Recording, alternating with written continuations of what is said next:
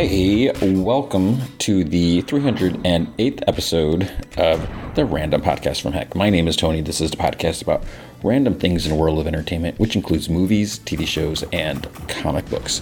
Big shout out to Dave McPhail and Andrew Logan. They are big supporters of the show. You can be a supporter by going to patreon.com slash gman from heck. Any amount you can commit to will be awesome. If you commit at the Rick Jones tier or higher, you get access to the Secret Podcast from Heck, which is an additional 30 minutes of podcast entertainment every single week. I recently was doing a bunch of Silver Age uh, Superman comics, uh, which reminds me, uh, I need to look for some more at Comic Con this weekend. and I, my time is, I don't have much time to do that. Um, and I, but I'm going to take a little little little switch. We're to mix it up th- this coming week and do something else.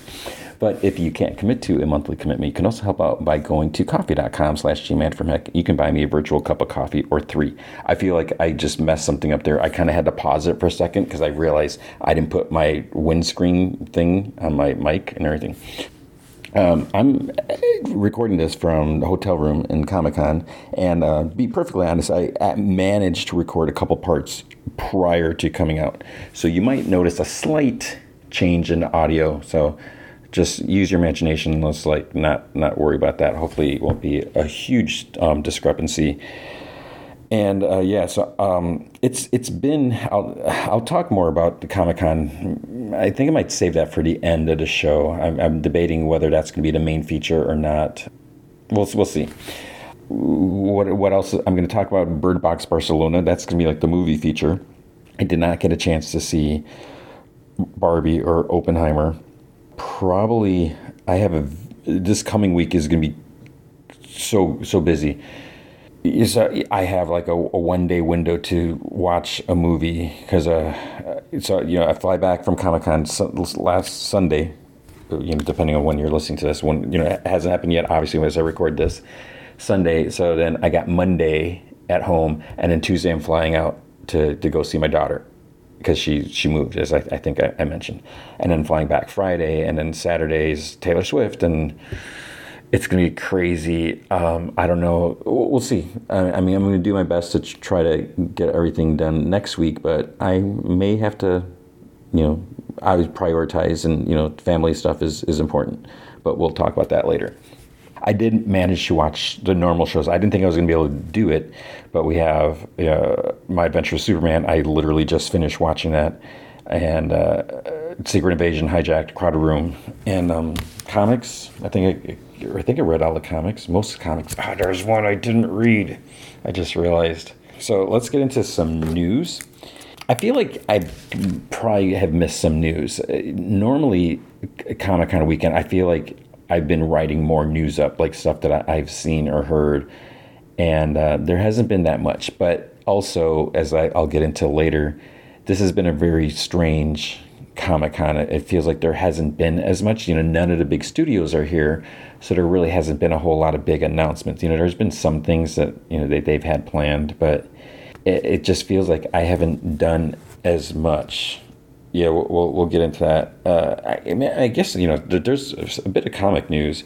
Um, one thing that I'm I'm really excited about is Justice League versus Godzilla versus Kong, and one one reason I'm excited is that that sounds crazy. It, it sounds like it's going to be weird and exciting, but I think the main reason I'm excited is because Brian Buccellato is writing it. So as you familiar. He, he was on. I think he, I had him on. Oh, did I only have him on once the show? But you know, he was a pretty much a mainstay at a supermassive podcast that I did back in the day. So that that's exciting. So DC Comics and Legendary Comics are teaming up to you know bring the MonsterVerse and the DC universe together. So that's that's gonna gonna be nuts. Greg Capullo is kind of going back to Marvel. He's gonna be doing covers. I think they announced a Wolverine cover and a Deadpool cover so that that'll be cool to to see him doing some Marvel characters. Superior Spider-Man. So they've been Marvel's been teasing this, but it looks like it's going to be an ongoing series. And I'm still a little confused with this because you know I didn't I didn't get a chance to go to the panel, and I you know did read a press release, but I'm not 100% clear who or what the Superior Spider-Man is because you see this figure and it, it's a very lean I mean, it could, for all intents and purposes, no, as, far as I know, be Spider Man's body. As you know, Superior Spider Man was Doc Ock in Spider know, Doc Ock's mind, essence, brain, basically in Peter Parker's body and everything like that. But Doc Ock now, obviously, is in Doc Ock's physique, you know. And what this the story is is there's going to be a new Doc Ock that is out for revenge against Doc Ock, against Otto, and I believe Spider Man. So I don't know if she's involved with that, but I'm looking at this figure. It's like I don't think that's a woman's body because you know again it's very slim and you know Spider Man sometimes looks you know kind of not necessarily petite, but but the, but the main thing is this is an ongoing series. So it's going to be by Dan Slott and, and Mark Bagley. So what does that mean for the Spider Man series? Is the Spider Man series ending? Because you know unless Dan Slott will still be writing and someone else will be drawing it besides Mark. So we'll have to see. Marvel also announced a new Punisher. I don't know how I feel about this. So we're gonna get some new guy, Joe Garrison, and I think they're basically teasing new new person, same like mission or something like that. So someone else basically looking to punish villains. I don't know. We'll, we'll see. We'll see. Um, David Pepos, I think that's his name, is, is, is writing it, and and I've been impressed with his. You know, uh, I'll talk about the Moon Knight series that you know he, he wrote. I think it was this week, right? So we'll, we'll see how, how that goes. Um, I think that was all the comic book news. It was weird. I've seen some other news pop up like Andor season two has halted production because of writer strike. Is like, did that just happen?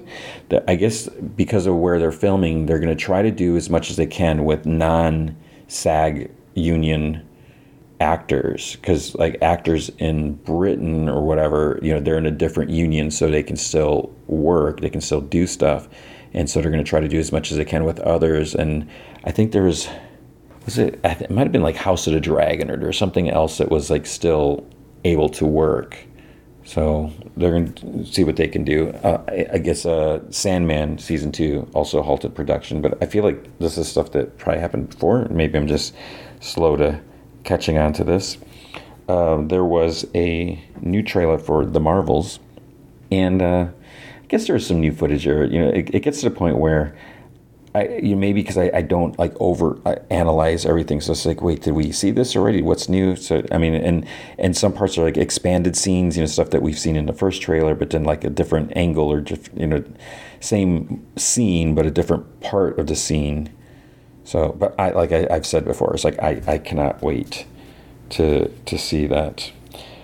oh, going back to delays. Apparently, I, th- I think Variety reported this that Warner Brothers is considering is possibly considering delaying Dune two because of, of, the strike. It's it's not clear if this. I think there's like some conflicting reports that they were going to or they're not going to, and Warner Brothers hasn't commented on this.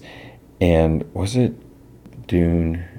But there, there's something that Warner Brothers and someone else have to agree on a new date. I'm, I'm trying to think. Was that Dune? What, who's who's producing or who? What company is working with that? That's not Legendary, is it? No, I don't remember.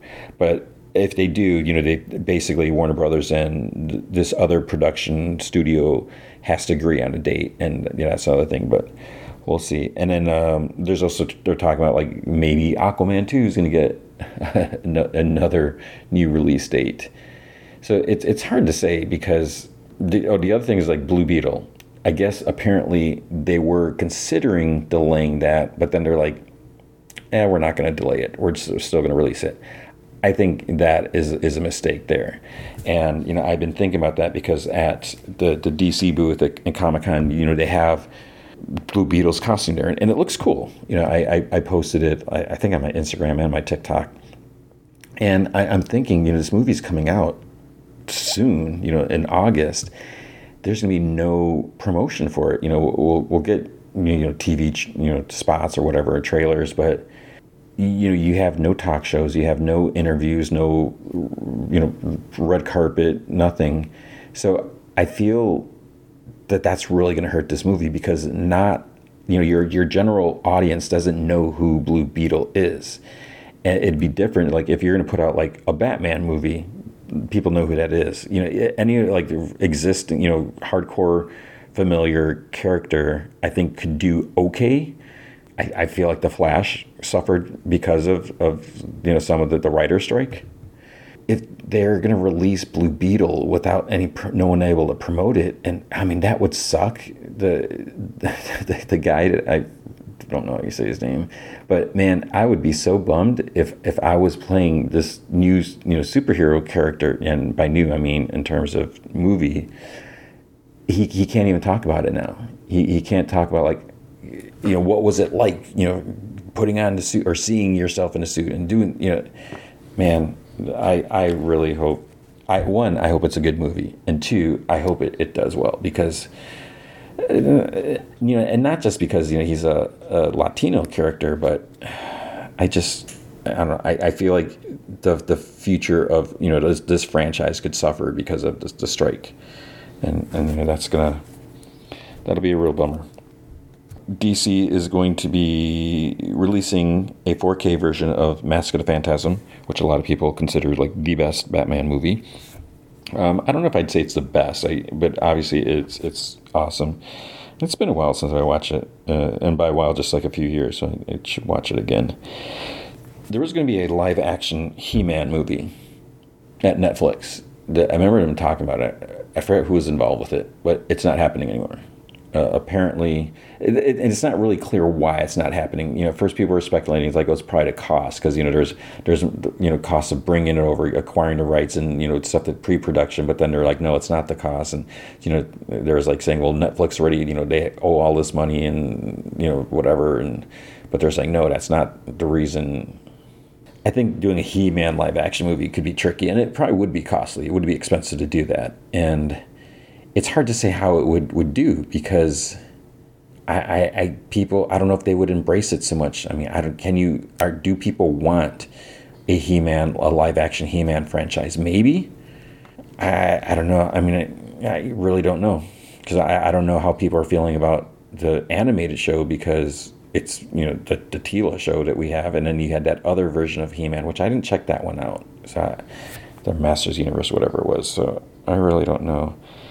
And then uh, the last bit of news, I'm trying to go a little little quick with this because when I'm re- recording right now, I feel like I have so much still to do. The Lando series that was announced forever ago, the Disney Plus series, apparently it's still happening. There just has hasn't been any movement on it, and and I guess it was because of scheduling and you know, and and there's you know there's only so many TV shows that Lucasfilm or Disney or you know are they're, that they're going to work on. You know, yeah, they're doing Andor, but you know they, they were doing that as a as a two season you know two season at once kind of. And uh, what other Star Wars? I mean, if if like I don't know, I I still want Solo too, but you know a lot of people like Lando, so we'll see. We'll also see what else is going to happen because that I think I'm sure I've, I've, missed some news. That is the news for the week.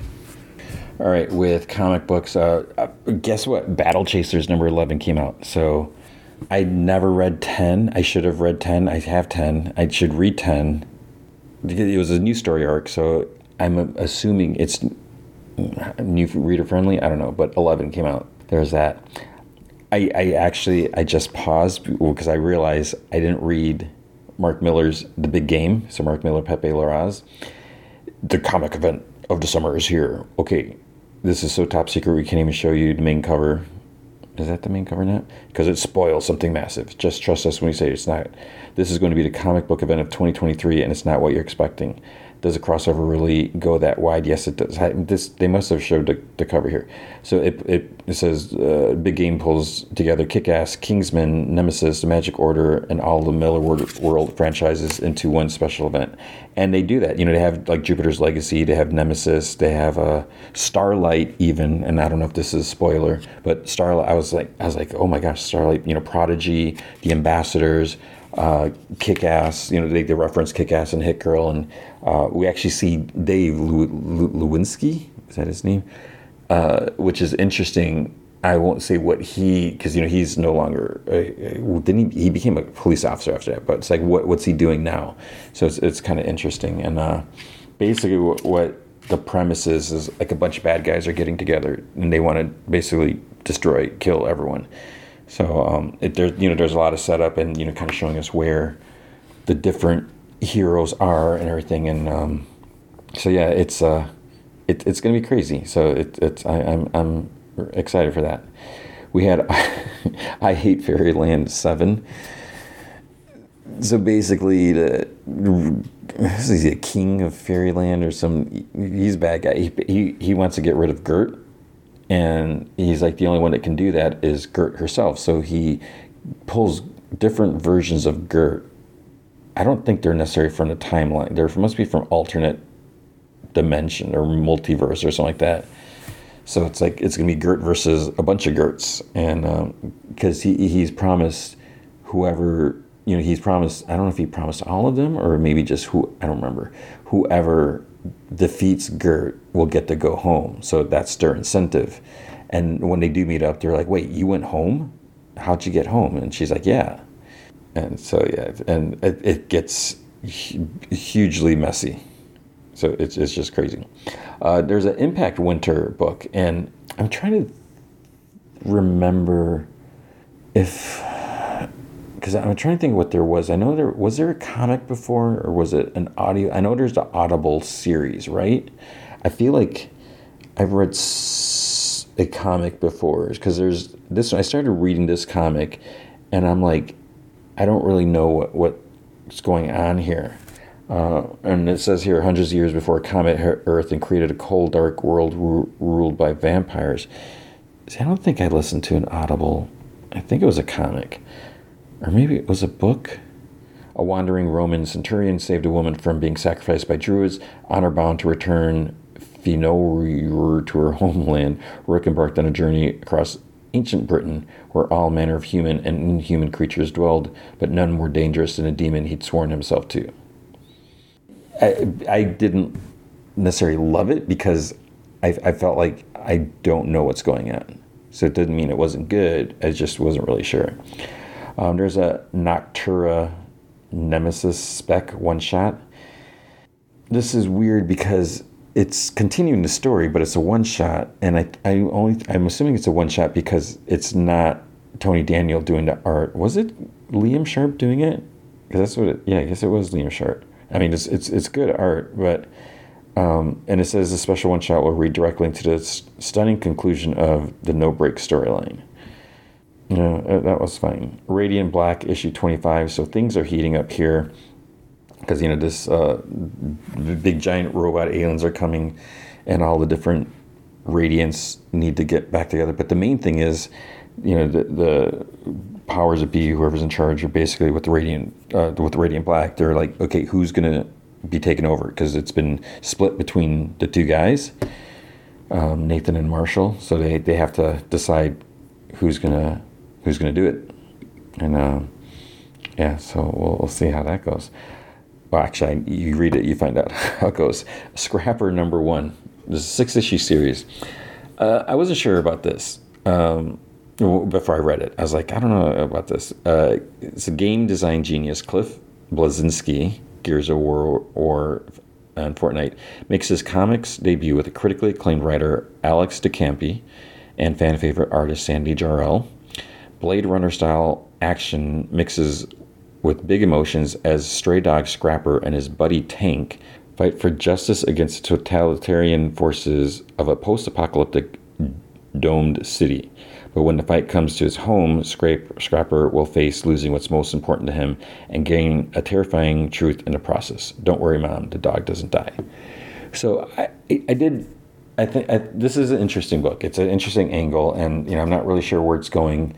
Um, the only thing that kind of threw me off a little bit is I think at one point there's kind of like a flashback, and then I wasn't really sure if that was a flashback or the present. If like the flashback ended and it came up to the present, I think it stayed in the flashback. And I'm trying to remember when I read it because it feels like it was so long ago. But yeah, I'm I'm definitely curious about where this is going to go. And you know, I I know I've said this so many times. It's, it's I always find it fascinating when you read these like new number ones and you're introduced to this new universe like totally everything's new. And for me sometimes you know that's that's a hard sell. You know it's like why should i care about these characters i know nothing about?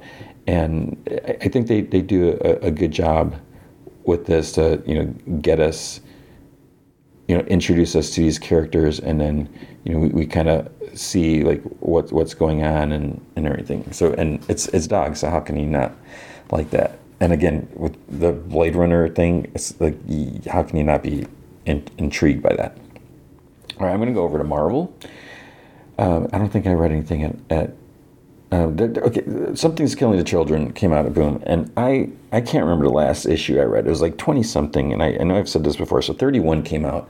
I seriously need to get caught up on this because this is such a great series, and I basically have no excuse uh, aside from the fact that I feel like I have no time. So you should be reading that. If you have not read any of that, get the first trade, track it down. It's it's so good. Um, at Marvel, there was a, a new Blade series so this this this is weird because you know we just had Blade's daughter, and you know Blade was there, but this isn't continuing necessary for you know Blade's daughter's nowhere in sight. I'm not the biggest Blade fan. I you know I, I respect the character. You know I, I, I can appreciate who he is. This was a this was a decent story. You know for, for me not being a huge Blade fan. You know I, I can say that there there are some interesting as, aspects to it. You know we have um, Blade doing his hero thing. You know, there's there's someone that that needs help. You know, when, when you see like who they're up against, and you know, he doesn't know like why is this woman? You know, why why are people after her? And um, so it's kind of interesting, like how does this goes, and then what happens. It, it's some things. It kind of takes a twist that I didn't see coming. So I'm kind of curious where that's going to go. Uh, let's see, Extreme Venomverse. Extreme Venomverse. There's a it's Jeff storyline, which is the only reason I opened this up. Like actually, that's the main reason I opened it. There's a slightly different reason I opened it because there's like this. Oh, what was it called? Uh, Major League Venom. it's like what? The, that was so ridiculous. Yeah. Uh, Guardians of the Galaxy. So we, we see Rock. We catch up with Rocket. Where's he been during all this Groot Fall stuff? I I can't say I'm, I'm loving this direction. I mean, it's it's a little dark, which maybe it, that, that's something a little different. So you know, there's that appeal that it's not the same old you know Guardian stuff, but uh, it's it's it's kind of kind of I don't know, maybe depressing a little bit. I don't know. Uh, speaking of depressing, Moon Knight City to Dead. Moon, Moon Knight's dead. he goes to the City of the Dead. Um, spoiler, right? So this I mentioned this before. David Pepos is doing uh, writing this, and Marcelo Ferreira is trying it. it. This is good. So it's uh, this is you know separate. It's not you know, in the Jed MacKay series, but it has the same vibe. It totally like fits. You know, you got the the midnight mission and you know everything like that, and um, and there's there's some some some good callbacks with with uh, just who Moon Knight is and everything like that. So I was I, I was happy with this. I, I, I endorse this book as a Moon Knight fan. I would say that. Uh, New Mutants. I'm not reading that. You know, I should feel like I should be. Spider Gwen, Shadow Shadow Clones. Uh, this is the conclusion of this, and I just, it just, I don't know. It felt weird. I just, I, I, I, I feel like. I, I really like Spider Gwen, and I just this book didn't meet my expectations or whatever you want to call it. So it's it was fine. It was better than the last one, I think. But yeah, it just I don't know. Um, and then we have Doctor Aphra. I believe I read this. Yeah, so we find out like what's going on with um, the two Jedi which I, I don't I feel like I shouldn't be mentioning them to uh, like Clone Wars era Jedi, you know, pre Revenge of the Sith, pre Order sixty six Jedi popped up. It's like how can that be when we s- saw them die, but they, they pop up and there, there's more. Uh, I I really I really enjoyed Luke and, and Doctor Aphra working together. There's something about this weird dynamic, and um, maybe you know part of it is is there's there's definitely no hint of romance there because you know you that's one of the things that I'm I'm I I'm a I'm a sucker for good romance whatever you know because I, I feel like sometimes I get so sappy and caught up in whatever that stuff but it kind of drives me nuts sometimes where anytime there's like a male and a female character it, it, you know automatically they're going to start falling for each other and I, I just don't feel like that that's necessarily realistic so I just I just really like the, the dynamics because they're just they're so such different characters and just the way they kind of kind of bicker with each other and everything. So there's that. Um, I realize, yeah, I, I, saw this somewhere. I was like, Star Wars: The Rebellion. I did not. Wait, did I read this? Uh, no, I didn't. I don't think I did. Yeah, so now I'm flipping through it now. Because I remember there's a dead dude with like the IG88 head. Anyways, and then uh, X Men Red. I'm just I'm. This is like the arc. arc is it Arakko? The I I'm not reading that. So I got got nothing to say about that. Okay, then with DC Comics, uh, let me try to find. Oh my goodness. So the annoying thing is because DC books aren't on previews, I don't have like a list of the DC books because you know they're not listed there. So what I did last week, I went to dccomics.com slash comics and there they had the new releases there.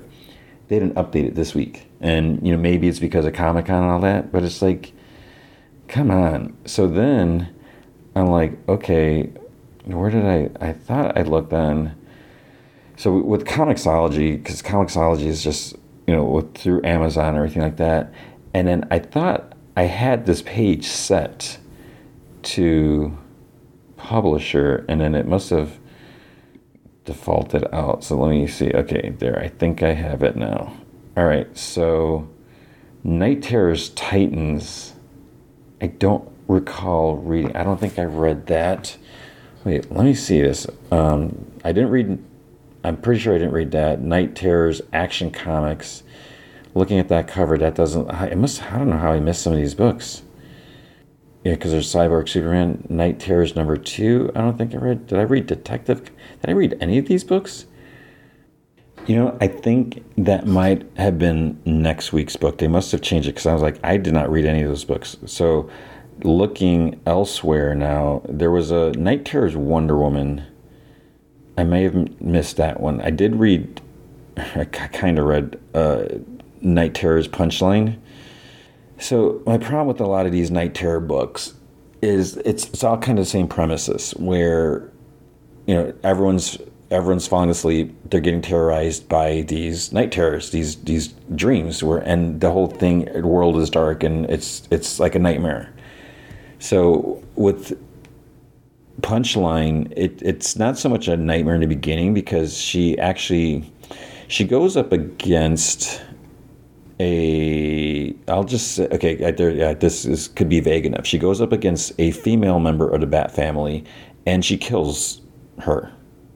And she's like, I did it. I, you know, so she's excited and everything like that. But then things start to take a twist against her because it's just a nightmare, whatever. Eh. Then there's Night Terror's Catwoman. So this one, she's having a lot of conflict with her sister, and because um, you know her sister's a nun, but she's also like kind of like a not necessarily a vigilante, like a protector of the night type of thing. And you know she doesn't approve of, of Cat. She's like really coming down on Catwoman and her dark ways, and you know trying to save the city, but turning you know causing all these troubles and and then there's stuff she sees someone it's like why is that person having you know why is their face painted it's a joker and but it's not the joker and then she meet spoiler she meets up with like batman and she calls him batman and he's like I, I never said that name out loud. I, you know, this is my first time out, and how'd you know that? And so it's like, yeah, just a lot of weird stuff going on. Uh, the vigil number three I'm I'm almost dropping off this book because as I was like reading this, I'm like I kind of don't really know what's going on, you know, with with these characters, and didn't quite grab me. I mean, there's some interesting things, but it's like I'm I. I don't. Maybe I wasn't giving it hundred percent of my attention. Maybe, you know, I don't know if I was rushing because you know making plans to travel and but yeah, it, there's it was just off a little bit. Um, Superman, Night Terrors. Again, it's it, these Night Terrors books, same thing. Uh, Night the Nightwing Night Terror was was kind of interesting. He wakes up at Arkham Asylum and and you know he doesn't know what's going on, and they're basically saying, oh, "I can't believe what you did," you know, because he they're saying he killed someone. He's like, "I didn't do anything like that," and but yeah, so he, he kills someone major, and he's in Arkham. Some people are going to prove it. Some people are not going to prove it. Everyone's going to hate him, but then there's people that like him. But but it's like oh, basically this. You know, again, it's it's not really happening. Uh, there's a Batman White Knight presents Generation Joker number three. Um, I've been enjoying this. This is this fun. You know, with, with Joker's kids, they went out with Jack Napier's computer essence persona, and then you know there came across the Jokers, which you know is not good, and yeah.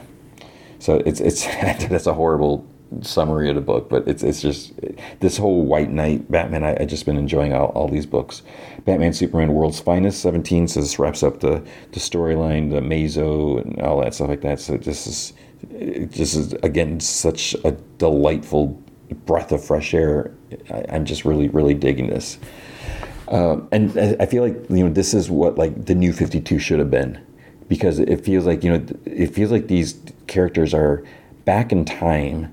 There's no distinct, firm date like when exactly this is happening, and you know that you can tell that there's a history between the characters. They know each other. They've been doing this, but it, it's it feels fresh, but not like completely rebooted because it feels like this could be and I don't know if this is the main continuity or not, if this is his own continuity, but it's just it's, it's been really good.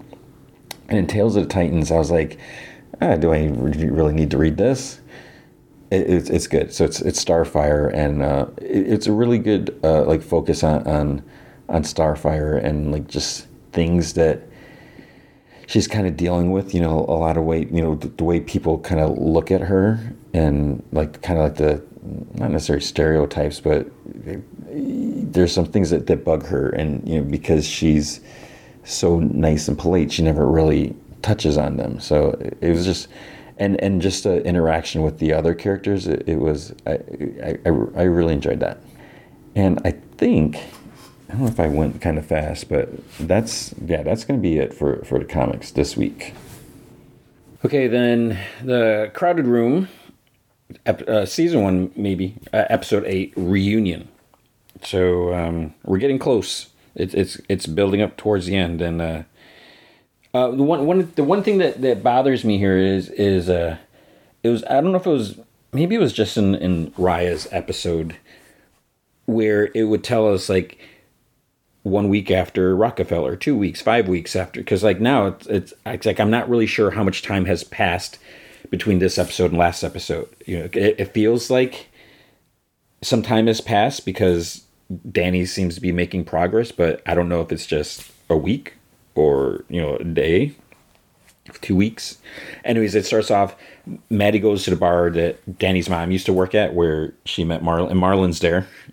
So he, you know, he's at sitting at the bar. Matty goes up and he actually buys him a beer, and you know, then he, they introduce each themselves to each other, and then Matty sees Marlon's arm has a scar. It's obviously from the, from the bullet. And, and then he's like, whoa. And Marlon says, like, like, yeah, it's from work. And Matty's like, the hell you work?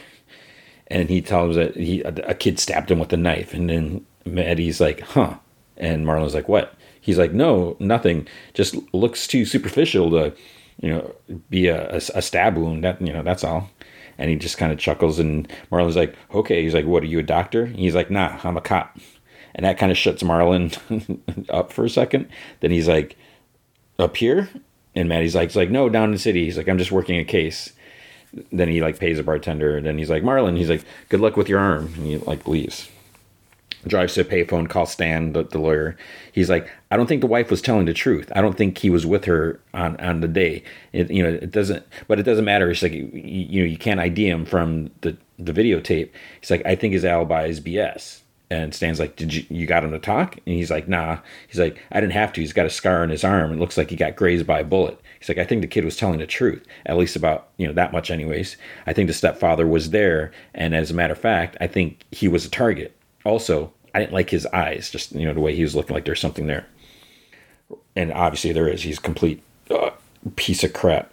Um, Rya tells Danny, so they're, they're meeting. She tells Danny he's doing really well. You know, he's understanding or she's like understanding why the alters exist, what purpose they serve. That's the first step in healing.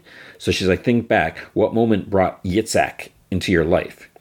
So then this is a flashback to the fight with Bill, the, the, the kid from school, and then he's like, you know, knocked him down. He's kicking him on the ground. Then Danny's like begging. He's like, "No, Bill, please, no, like, please, no." And then he grabs uh, Bill's arm as he's about to. So we saw this already. You know, he's about to swing. He grabs him, and Bill's like, you know, WTF? Then Danny stands up and he's like, stupid boy, you should listen to friend. But, you know, this is now, it's Danny saying it instead of Yitzhak. And, and then he hits Bill. Bill goes down. He grabs first friend, headbutts him. And then we see like Yitzhak, like they kind of like interchanged. You know, Yitzhak's fighting Danny's, you know, they're, they're both fighting. So Danny tells Rya, it's like, it was those kids from school the day everything, you know, went to poop. And she's like, are you okay? He's like, it's like, yeah, it's just, you know, it's difficult. He's like, it feels like my, my head's caving in. And he's like, and then I'm stuck in a metal box. And she's like, Danny, what? He's like, it's just something that Ariana once said. So then we see them at the diner when he's having like a Coke in the morning, they're talking and stuff like that. But then it like pans out, we see that he's sitting at the booth by himself, that she's not really there. But then he's like, but she didn't, did she? And Rya like gets up. She's like, no, you did. She's like, all of her feelings are inside of you. So how did you feel before Yitzhak emerged that day? He's like, I was terrified. So then Rya's like, so you brought out Yitzhak to protect you. In your case, your disorder is progressive. Your mind is splitting more and more. Yitzhak and Ariana are symptoms. Yitzhak's function in particular seemed to react to physical threats. And he's like, yeah, well, I, I wish, you know, he could have come around when I was younger. And she's like, well, you had other saviors then. You know, there's a knock on the door and it kind of startles him. And she's like, well, time's up. She's like, you're doing great. Okay. And she's like, and right now, you, you need to, you know, try to hold on as we ramp up for trial. You know, do your best not to let the, the alters in, okay? And he's like, simple as that. She's like, no, not that simple. She's like, I'll see you in a few days. So she tells Stan, she's like, this is what we prepared for. And he's like, no, this is what you prepared for. And she just kind of glares at him. And, and he's like, what, you worried about your grant? And she's like, fudge you, Stan.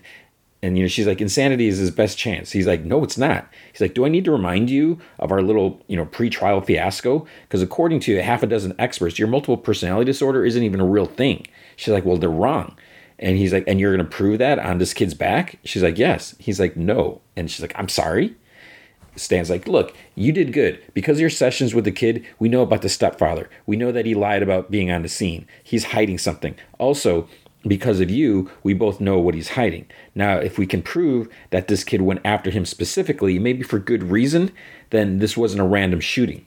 What is important here is that we show that there is no history of violence and that the shooting was targeted, personal. Then we put this guy in a stand, we rattle him, maybe we can show that the kid has good reason to shoot, case goes from six counts of attempted murder to one count of aggravated assault. It's one tenth of the sentence. She's like, no, he needs treatment, not jail. His alters have, you know, receded for now. He's like, Rya.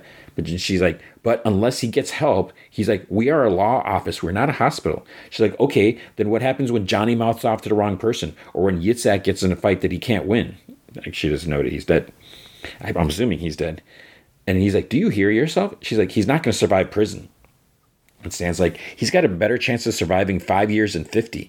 Or do you want to argue that too? And she's like, he needs time to get better. And Stan's like, according to the law, what he's got doesn't exist. She's like, fudge the law. The law doesn't give a poop, you know, about mental health. You know, unless he can be integrated and come to terms with what happened to him, he doesn't stand a chance. So Stan's like, look, you got until trial, do your shrink thing, fix him up, whatever. We're not putting him on a stand. In two weeks, I just need him to sit there like a good defendant. If he pulls any of that wacko poop in the courtroom, the, the prosecution is going to eat us alive, okay? He's like, I will work on getting him a reasonable sentence and everyone will be happy. She's like, that's not how it works. I can't guarantee he's going to be a good defendant. And says, like, this is the best that we can do. And it's a good outcome. And if you really care about that kid, stop trying to prove a point on his back and take the win. So then later Stan's like drinking. He's working at a bar, and the partner, he, he so the bartender sees he's working. He's like, "Did he do it?" And he's like, "Yep." You getting him off? Nope. And then he's, you know, he says that he hopes to get him out in time to have some sort of life. And and then like to himself after bartender like walks off, he's like, it's the best that they can hope for. Then uh, Candy makes some tea. She sits next to Marlon in the living room. He's reading the paper, and he's like, "Can you turn it down? Because you know the TV's on." And she kind of ignores him. And then he like kind of looks at her. You know, she's just like staring at, at the TV and kind of laughs or whatever. And then he's like, he asks if anyone's come here, and she's like, "Who?" He's like, "Someone asking questions about my arm. You know, anyone else?" And she's like, "Not since the first time." And I told him what you said to that I was with you that day. And then then he's like, you know, pause, and he's like, "Nothing ever happens that isn't both parents' fault. You know that. You know what what I do for you, right? For your kid." And she turns and, and like looks at him, and he's like, "The fudge else you gonna do?" And then she just keeps looking. That she turns back to her tea and TV. So it's like, what a complete scumbag. Danny exits his cell. Uh, he's got like you know paper in his crayons, whatever. He say it's it's weird because he and his cellmate they kind of get like this small enclosed like cage where they can they're like outside but they're totally enclosed. It's like maybe like a ten by ten, you know, whatever. And you, so they, they can look outside. They get the fresh air. Danny's drawing like trees and fields that he can see. Then his cellmate's like like he's kind of big dude. He's like, "Can I ask you a question?" And he's like, "The English guy coming back, Jack." And then Danny's like, "Wait, you know Jack?"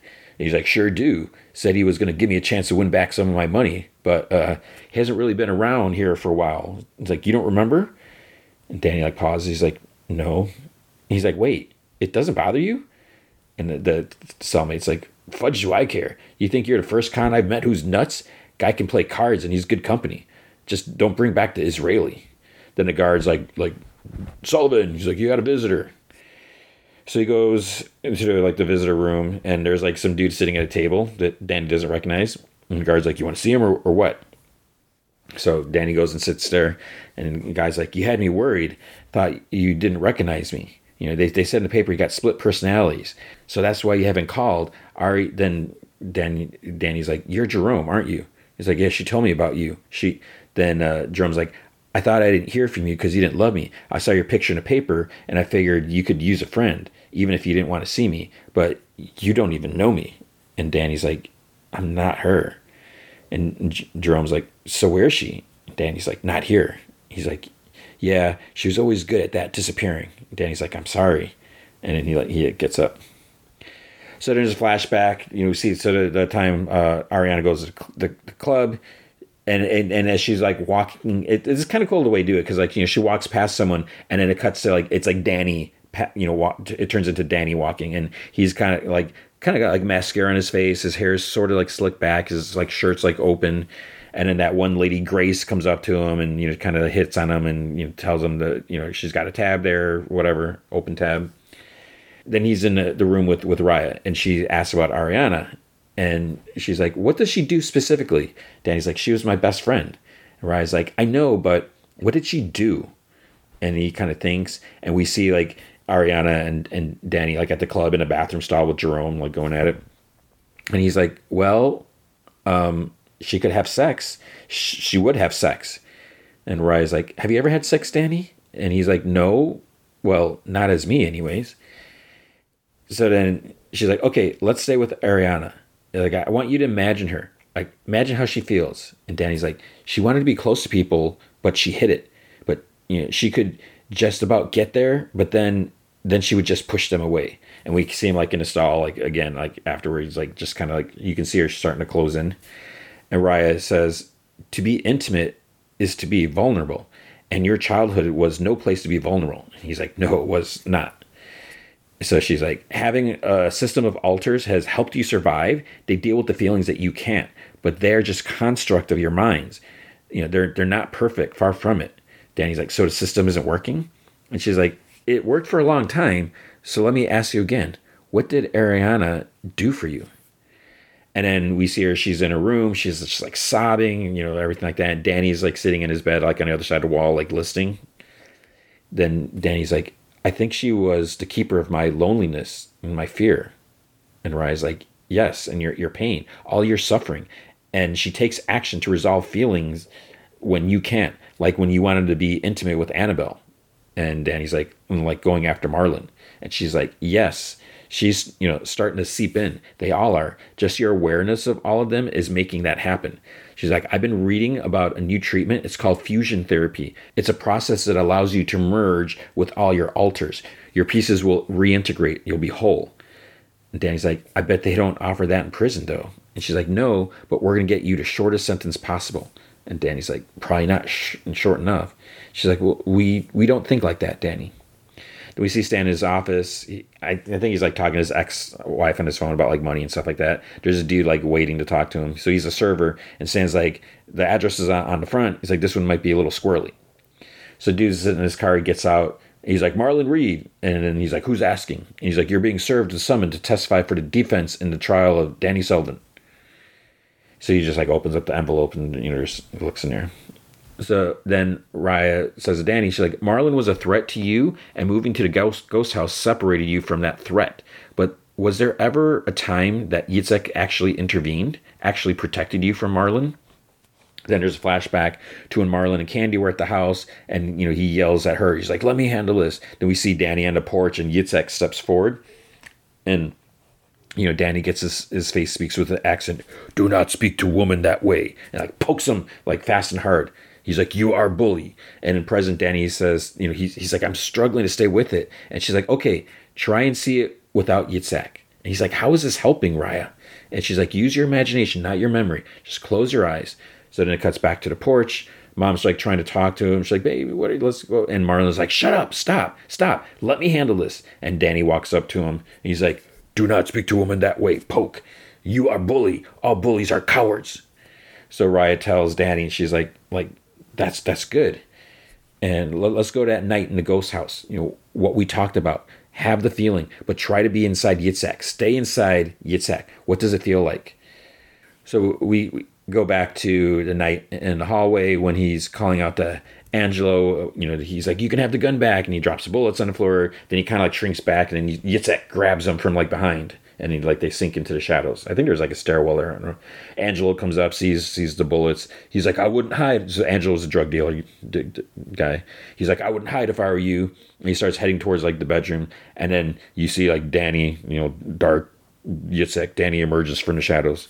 Rya asks again. She's like, How did Yitzhak feel? Strong? And he's like, he feels competent. So then you Annabelle screaming when Angelo goes, you know, after her in Danny's closet. And then Danny Yitzhak heads towards him, pulls Angelo away from her, throws him into the hall, punches him, boom, boom, boom, boom, like six or seven times, pulls out the gun. She's like, look at you. And Angelo's like, please. So Danny picks up, Yitzhak, Danny, whatever, picks up the bullet. This is what you want. Who is bitch now? And he's like, no, no, no, please. Annabelle's like watching from the from the bedroom. She gets even more startled when he loads up the gun and cocks it. Who is bitch now, huh? No, no, no. Blam! And Annabelle lets out like a little shriek. And then, then you, you know, you see Danny's still holding the gun out. You are bitch. And he's like, Did you piss yourself? And he's like, Run. So Danny gets like standing there, like breathing heavy, whatever. Then then you you can tell Danny just returns because he just kind of his shoulders slump a little bit. He like drops a gun and he goes in and checks on, on Annabelle. He says like, "Oh, you're okay. No one's gonna hurt you." And she's like, "Get away from me," whatever. And, and she runs out.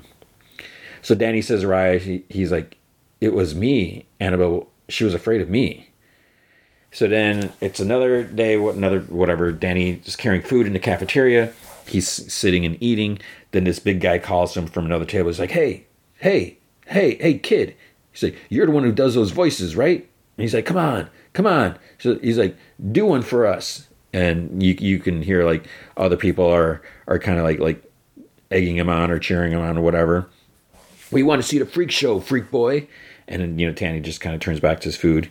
And he's like, You won't even know. You won't even know. Which I don't know what that means. And then he like throws an apple or orange or something like that. It hits like Danny in the back. And luckily, there's a guard, you know, he sees it. He goes up to the guy, yells, at him. He's like, Cut it out. He's like, Eat your food. And, and Danny's like, he was holding like like a muffin or a biscuit or something like that. And he's like squeezing it tight. And both of his, his fists are just like starting to shake and everything is just clenching them. And it's like, oh crap, he's going to turn. It's like, what is he going to do? There's no Yitzhak, but what, he's about to do something. The guard's right there, but then he relaxes his grip, and it's, like, so it's. But then you wait a second. It's like, all right, is it still Danny, or is it he's about to you know jump up? It's, it was still Danny because it cuts the next scene. So Danny's visited by Jerome again, And Jerome, he's like, I hope it's okay me coming back. Danny's like, it's okay. He's like, I guess I just don't really know what you want. So Jerome's like, I wasn't very sensitive uh, to how hard this must be. He holds out his hand. He's like, Jerome, nice to meet you. Uh, nice to meet you know, nice to meet you, Danny. And Danny like looks at his hand, shakes it. He's like, it's nice to meet you. He's like, I've heard a lot about you. And he's like, all favorable, I hope. And Danny's like, mostly. And kind of chuckle. And he's like, well, we had our ups and downs, but the ups made it, the downs worth it, at least for me. And Danny's like, no, you know, for her too. At, at least I think so, anyways. And Jerome's like, thanks. He's like, know how we met? Danny just like shakes his head. He's like, the first time I see her, she's at at the club. She's giving poop to this a hole at the bar. And so I go over, ask her if she wants any help. Next thing I know, she's bitching me out, saying that she's not some, you know, princess. You know, she can fight her own battles. And Danny's like, yeah, she can. Jerome says, so I tell her I was only trying to help, and she's like, if you really want to help, you know, that I'd get her on the dance floor. Next thing I know, we're moving together like we're two halves of the same person. And he's like, it's it's rare finding someone who understands your movement like that. And we see like flashes of the memory Ariana, and it, like it you know changes between her and, and and Danny. He's like, that was us. We understood each other from that first night. And Danny's like, well, I can't dance for poop. They both laugh. And Jerome's like, I'm sure you got some moves in there somewhere. And Danny's like, apparently I do. I have all these skills hidden away in my subconscious. He's like, you must think I'm crazy. And Jerome's like, no. It's like, I'm thinking you must be lonely. And Danny's like, if, if I don't go to jail, there's a treatment, a therapy to help me figure out how I can become all of them. And Jerome's like, and how many are there? Danny's like, a bunch. They both laugh. And Jerome's like, wee. It's like, my mom always said I knew how to pick them. And Danny's like, ouch. Jerome's like, in for a penny, in for a pound. And then Danny's like, Ariana used to say that. And he's like, yeah, I learned it from her and from you. And Danny's like, what if I don't like who I become, you know, after the therapy? And Jerome's like, I spent my whole life trying to get right, you know, who I am, black man, gay man, brave man, coward, troublemaker, peacemaker. It's like, turns out I'm all of them. Now it doesn't make it easier. I've been beat up, spit on, kicked out of every place you can imagine, but I know who I am, and no one can take that from me. Ariana knew who she was, and she was proud of it. That's in you. That's a part of you. She is a part of you. And do what the rest of us have to do. You take the good parts of yourself and you love them. And the bad, you, you just try to make them better, the best we can can do. And Danny's like, I can see why she liked you. And Jerome's like, Are you flirting with me? And Danny's like, What? He's like, No. Jerome laughs. He's like, Relax, man. He's like, I'm kidding. so Rya goes home. She listens to messages. Her ex is like, like, oh no, I'm meddling, but Martin says that you've been missing class. He's like, you know, you could be risking the whole tenure situation. And she's like, fudge you, Greg.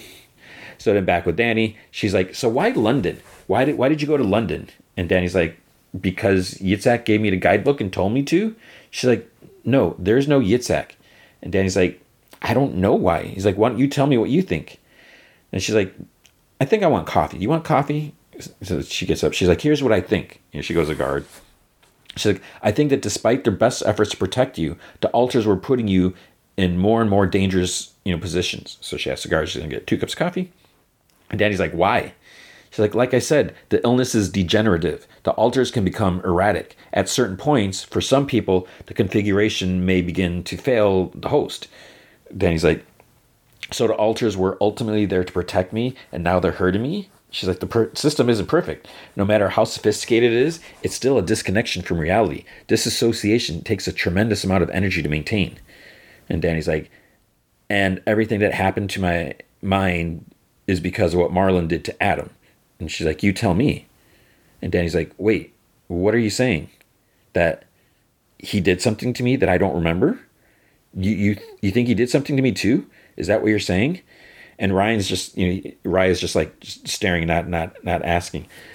So I think what we haven't touched on yet, what they haven't touched on yet, is the story of Adam, because I'm pretty sure there is no Adam. I think that's something that he he is made up from because he probably had a lonely childhood. So he always made up. And no, we did. Do we see that before? Do we get clarification? I mean, there's a whole thing with the bus was kind of weird and everything like that. So I'm pretty sure. I mean, it's that's got to be. There's no Adam, but what the heck happened to Adam? Why isn't Adam there anymore? Maybe it was just it was just too much, you know, with with Marlon. But I don't think Danny realizes that. He knows the others are real, but and so she's like she changes the subject and she's like, We're in London. She's like, I want you to feel your way through that. And he's just like, Okay. He's like, Ariana was gone. I was wanted by the police. I needed help. And she, she's like, So what did you do? Apparently, I sent myself to go find my dad. There's a knock on the door with the coffee. And she's like, a, a version of your father that you imagined when you were a boy, maybe? He's like, a father who would rescue me? And she's like, What little boy hasn't hope for that? Danny's like, Jack said everything that I wanted to hear. And she's like, Jack couldn't give you your real father, but he could give you the next best thing fatherly love. I think that maybe you created Jack as a kind of self rescue. What was it uh, he said to you? He said, You have to go back and face the music, Danny boy. So flashback to Jack um, when he's in the meeting room when Rya walks in and she's like, "Good to see you, Jack." She's like, "Your reluctance to being here, not notwithstanding, Danny's clearly in a lot of trouble, and I'm hoping that you can help me." And we see Danny like talking English accent. Well, I made him come back, didn't I? Told him to face the music. So Danny's like, so I sent myself to London to go and find my imaginary father, only to fail, and then send myself back to turn myself in? That doesn't make any sense. Rya says, It makes emotional sense. Your instinct after the shooting was to run away, and Yitzhak helped you do that. And then you came back to reclaim your life and face what you had done. Jack sent you back. He's like, That's fudging crazy. Although, I guess that is kind of the point. She says, Your feelings are normal, Danny. It's the way that you've learned to express, you know, them through entirely different people. That's unique here. He says, You know, it's quicker to just say crazy and she's like, drink your coffee. So Marlon well, he walks up to Patricia, the DA outside, the, you know, the courthouse or something like that. He's like, uh, he's like, I understand uh, you're prosecuting the Danny Sullivan case, and she's like, yes, I am. And he's like, uh, he's my stepson, and she's like, oh, can we talk inside?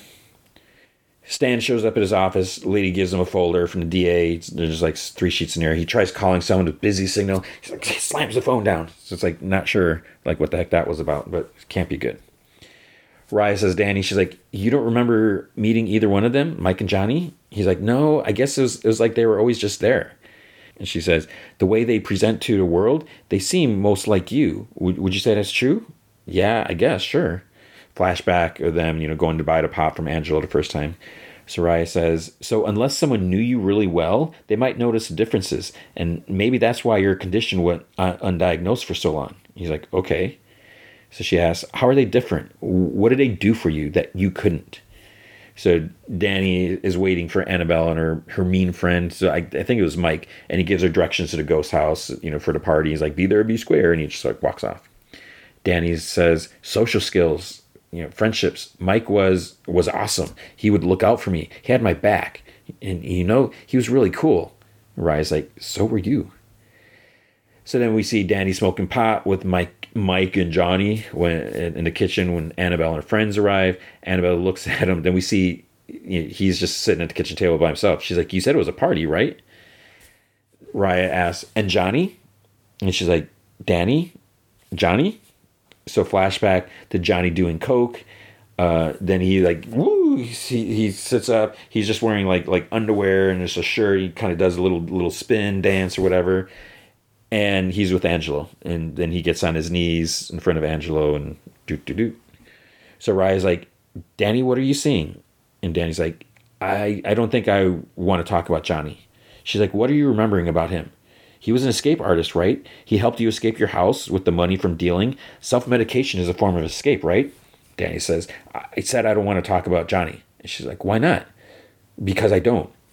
And she's like, Danny, you have to face all of your alters. They're all parts of you. I don't want to discuss Johnny. Am I not making myself clear? She's like, Come on, Rya, fudge off. And she's like, Good, you're angry. He's like, Yes, I'm angry. And she's like, How does that feel? You're in control. You're in your body. How does that feel? He's like, good. It, it feels good. And she's like, yeah, that's progress. It's like you're already beginning to incorporate the most serrated emotions, and over time, you'll be able to reclaim them all. He's like, over time? He's like, we don't really have much of that, do we? And she's like, no, we don't. It's like one thing that I, I, want you to think about when you come across things in your history that upset you, one thing that links all your alters is that all your life, they've been trying to save you And he's like, even if they don't want me talking to you, she says, they don't think that you can survive without them. And for a long time, that was probably true. Danny says, but not anymore. And she says, but not anymore. Then we see when Mike came up to Danny at the party, and Rye's like, I think there's a secret message in the fact that all of your alters have been trying to save you. And we see like J- Johnny hit Angelo. You know, we see Jack walking with Danny after he got him fish and chips. We see Yitzhak cleaning up after his fight with Bill. Danny's like, and what's that? Rya says, You see, well, they're all you. Deep down, you've been trying to save yourself. We see him on a subway headed to Rockefeller Center. You know, then we see him following after Marlin, pulls out the gun. He's like, Hey, hey, you, stop. Marlin turns around as Danny's holding guns out. His eyes go wide as he sees him. Rya says, I have something for you. And she gives him a bag. He, she's like, For the trial. He opens the bag up. There's like a suit suit coat in there, and he's like, "Is is it new?" She's like, "Yes." He's like, I've never had a suit before." He puts it on her, you know, the, the jacket. She's like, "It fits you." He's like, "Thanks." And she's like, "I'm gonna be right there the whole time, okay?" Jerome visits again. Danny's like, "You okay?" He's like, "Yeah." He's like, "You look better." And Danny's like, "I do." And Jerome's like, "Calmer." And Danny says, "Maybe it's the whole trying to be one person thing." Jerome's like, um, "She's like, look, I, I can't stay long. This is my last time coming. I I just want to say it in person. It has you know nothing to do with with you." uh, but I have to be honest with myself. And there's a part of me hoping that she'll be here, which isn't fair to either of us. It, it's it's been good getting to know you, Dan. Um, I'm sorry about your troubles. And Danny's like, I don't mind that you miss her. He's like, I, I miss her too. And Jerome's like, I brought you something. He's like, it's a good luck charm. So there's like this pendant on a necklace. He's like, when you wear it, maybe it can, you know, remind you that you're you. And being you is not a bad thing. Then we see Danny's at the barn. Ariana's behind him. So Danny then it cuts back to the visiting room. Danny kind of like crosses legs a little. He reaches out, you know, Jerome's arm, and he's like, "Hey." And Jerome like looks at Danny's looks at Danny's eyes, like really serious. She's like, "Ari," and she's like, "You're so fudging sen- uh, sentimental." Danny's saying it, and Jerome's like, "I miss you," and Danny Ariana's like, "I know." And Jerome's like, I love you so much. And Danny's like, or Ariana's, I love you too. And then Danny pulls his hand back. And then, like in regular voice, he's like, she just wanted to say goodbye. And Jerome's like, thank you. He's like, I'll see you around, Danny. And then he leaves. And Danny just like looks at. So Rya meets with Stan. She's like, What's so fudging urgent? He's like, You're Sullivan kid, that's what. She's like, What happened? He's like, We just got an updated witness list from the DA. The stepfather went to the prosecution and says that he was just trying to protect his stepson. That's why he didn't cop to being shot. She's like, That's BS. And he's like, Yeah, well, maybe, but he says that he can prove that this wasn't an isolated incident and that Danny has a history of violence. He turned them on some local case. He was saying that, that there was a shooting inside a house. Prosecution found some girl, Annabelle Stone, and a guy named Angelo Ruiz that can tie Danny to the shooting in, in the house, and that he has a history of drug abuse and attempted murder. And she's like, Mother trucker. And Stan's like, now, if these witnesses pan out, this guy just signed Danny's death warrant. He's like, "Do you happen to know any chance that you know they are, are not going to pan out?" And Rya's like, "No, they will pan out." And she's like, "So what do we do?"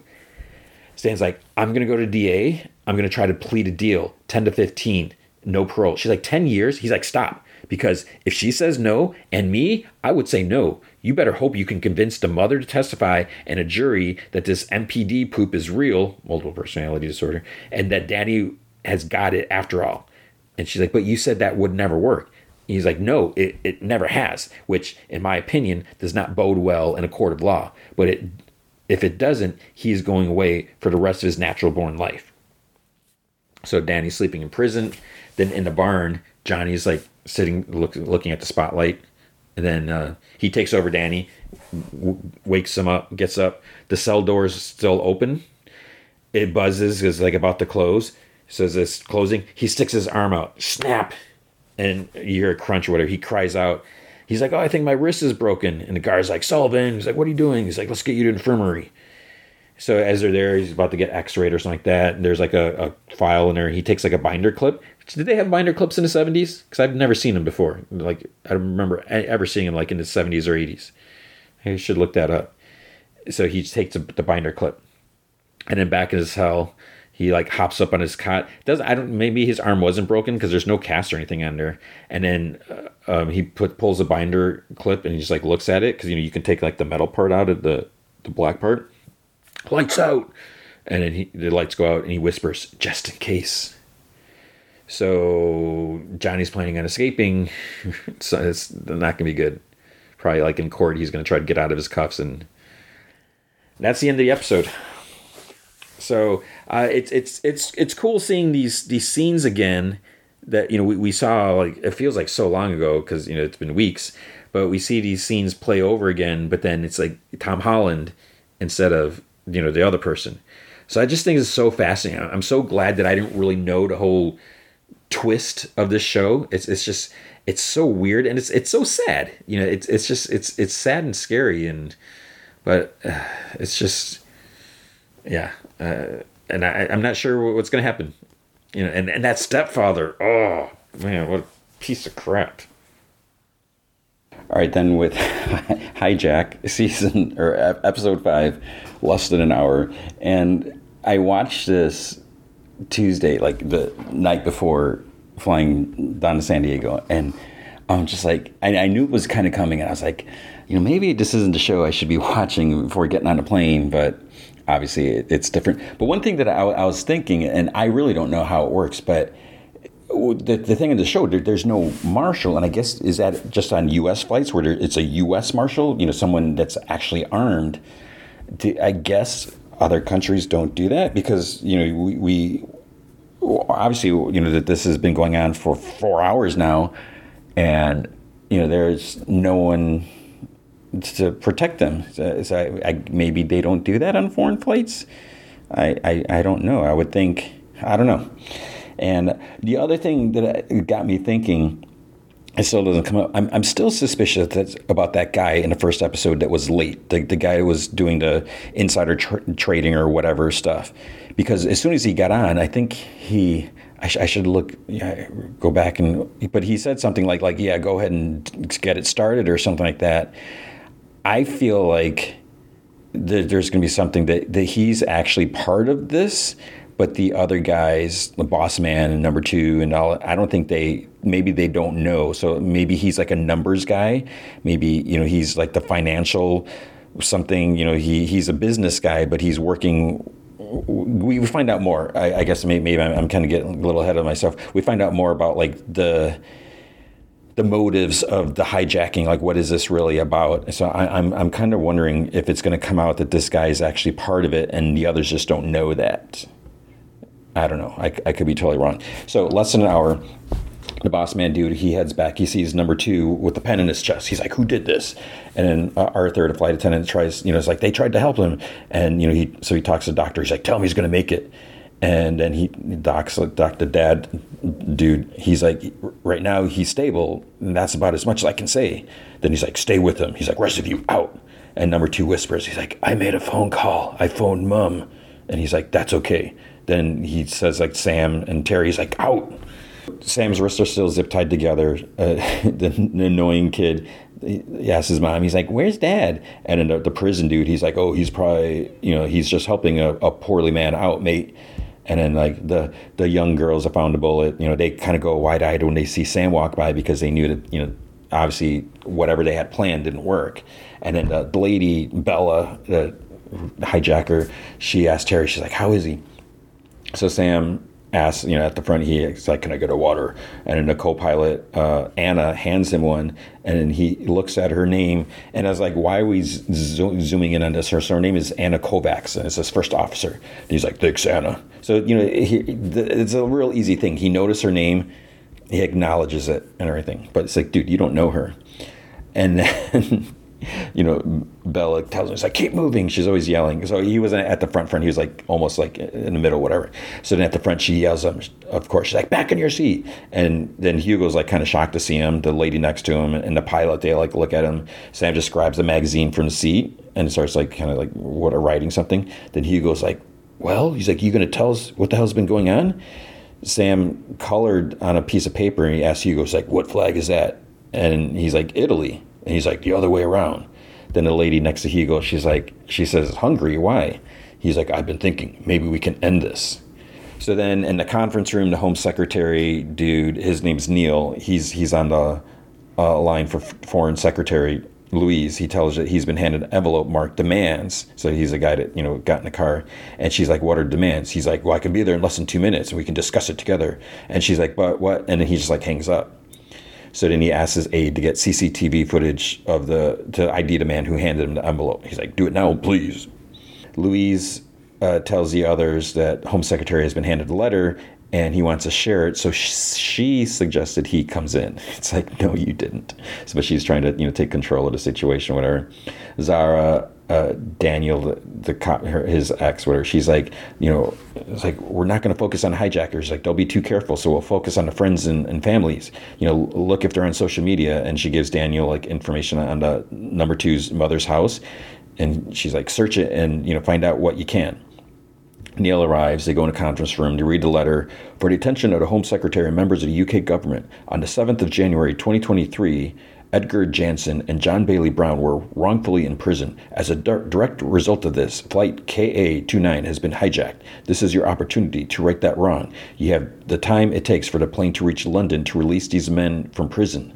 And then there's like two hours and 56 minutes until arrival. So then the letter's like, you know, Failure to do so or comply with any subsequent instructions will result in the death of all 216 people on board. So he's like, there's a bit, you know, quite a bit to think about there. So Sam tells Hugo, uh, number two, said, I called mom, not my mom, but mom. And then the guy's like, so they're brothers? And he and Sam's like, yeah. Hugo's like, or they could be, or maybe, you know, he just knows his mom. And Sam's like, no, no. He said it like they were brothers the pilot says that you know they're still over Romania and sh- they should be for about another 15 minutes. He's like, so if we do this, we should do it now. So Sam, thinks. Then he looks back. He sees Boss Man coming. So he gets up out of his seat, which is like you're so bold. He like raises his zip tied hand. He's like, "Can I say one thing?" He's like, "Before you say anything, just let me explain." And Boss Man's like, "Yeah." He's like, "I think you need to to land this." He's like, "I'm not saying call it off or anything like that. You can take off again and keep the whole thing going, but he needs medical attention." And Bossman's like, he's stable. And Sam's like, he's dying. So he's like, the doctor, you know, said that he's stable. And Sam's like, think about it. He's breathing through a biro. He's gonna die, if not now, before we get to London. And Bossman's like, nah. He's like, no. He's like, not for one person. He, and Sam's like, he's not one person though, is he? He's your brother. Bossman's like, yeah. Where'd you get that from? And Sam like dodges the question. He's like, his heart's not even in this. He's like, who said he's my brother? He doesn't want to let you down. Who told you? He told me, okay? And now he's breathing through a pen and he's not going to last. The doctor told me that. And Bossman's like, the doctor said he's stable. And Sam's like, the doctor told you what you need to hear because he's fudging petrified. The fact is, he's got air trapped in his lung, and that pen is not going to last the whole flight. That's a fact. Less than an hour. And he's like, he said that? And Sam's like, less than an hour. That's what he says. You land his plane, we get your brother the help he needs, or you lose him. That's the choice. So he's like, less than an hour. That was a phrase, was it? He's like, let's ask him, shall we? I'll go there now and ask him how long he thinks he's got. He's like, no sugarcoating it this time. And if he says any different, someone else gets it, and they will. He points a gun like at the flight attendant sitting by where they were talking. He's like, trust me, the more you do, the easier it gets, yeah? So Sam then whispers, he's like, I'm sorry to the flight attendant when boss man starts to leave. Then he's like, how do I call back? He's like, what button? And Bella lady, she's like, oi, back in your seat. And Sam tells the flight attendant, he's like, less than an hour. So boss man's marching back. The flight attendant calls, and then the doctor dad answers. He's like, I'm sorry. And she's like, that's the message, less than an hour. And then he like hangs up. Boss man gets there just right then. He's like, you told me he was stable. He's, but he's not, is he? He's like, this too is that's helping him. It's not to last, is it? He's like, tell me the truth now. No fudging about. How long's he got? So he just like stares at boss man. He looks down at number two, and quietly he's like, well, less than an hour. So boss man's kind of speechless. He looks down at number two. So Neil, Home Secretary, says there's a long history in this country, and it's fairly well known that we do not negotiate with terrorists. And Louise like, can we not just walk in here and start calling them that, please? It's like they're an organized crime group, a proficient one. And he's like, well, the point being, we cannot be seen to be blackmailed, and that's the line we have to take, is it not? This other dude agrees that you know they cannot be seen to be blackmailed, and he, he adds that never before have so many UK nationalists been held hostage, and never with such a time clock. So Louise is like two hours forty nine minutes, and Neil's like, "There's one question we need to answer before we do anything else." It's like, "Are they likely to make good in this threat? Do we have any evidence of anything they've done that demonstrates that they have it in their makeup to see this through?" So he says that he wants context. Context. He wants evidence first, and then if that if they take them seriously enough that they're even you know contemplating the demands. Back at the TSA agent's apartment in Dubai, the, the cleaners are still there, and there's a pounding on the door, like asking for for Gala. And so one of them goes to the door with a gun behind his back, and it's, it's this kid. I thought it was like a woman asking. The kid's like, "Can Gala come out and play?" And he's like, "What's that, mate?" He's like, "I think you got the wrong house, pal. Come back tomorrow." And then he's like, "Close the door." And the kid's mom's like watching from like across the way, and then then you know she's still kind of watching. She sees a dude come out with like a mop bucket to going to their van. Kai comes home, but actually no. He's a, so I thought he was a kidnapped or something like that. But then it turns out no, he's not at home. I was like, is this his house? Because we you know we haven't seen the whole place. He actually goes to Sam's. He goes to his dad's place. He calls his his uh, cell phone. He leaves a message. He's like, guess what? He's like, I'm at your place. He puts like on a record or whatever.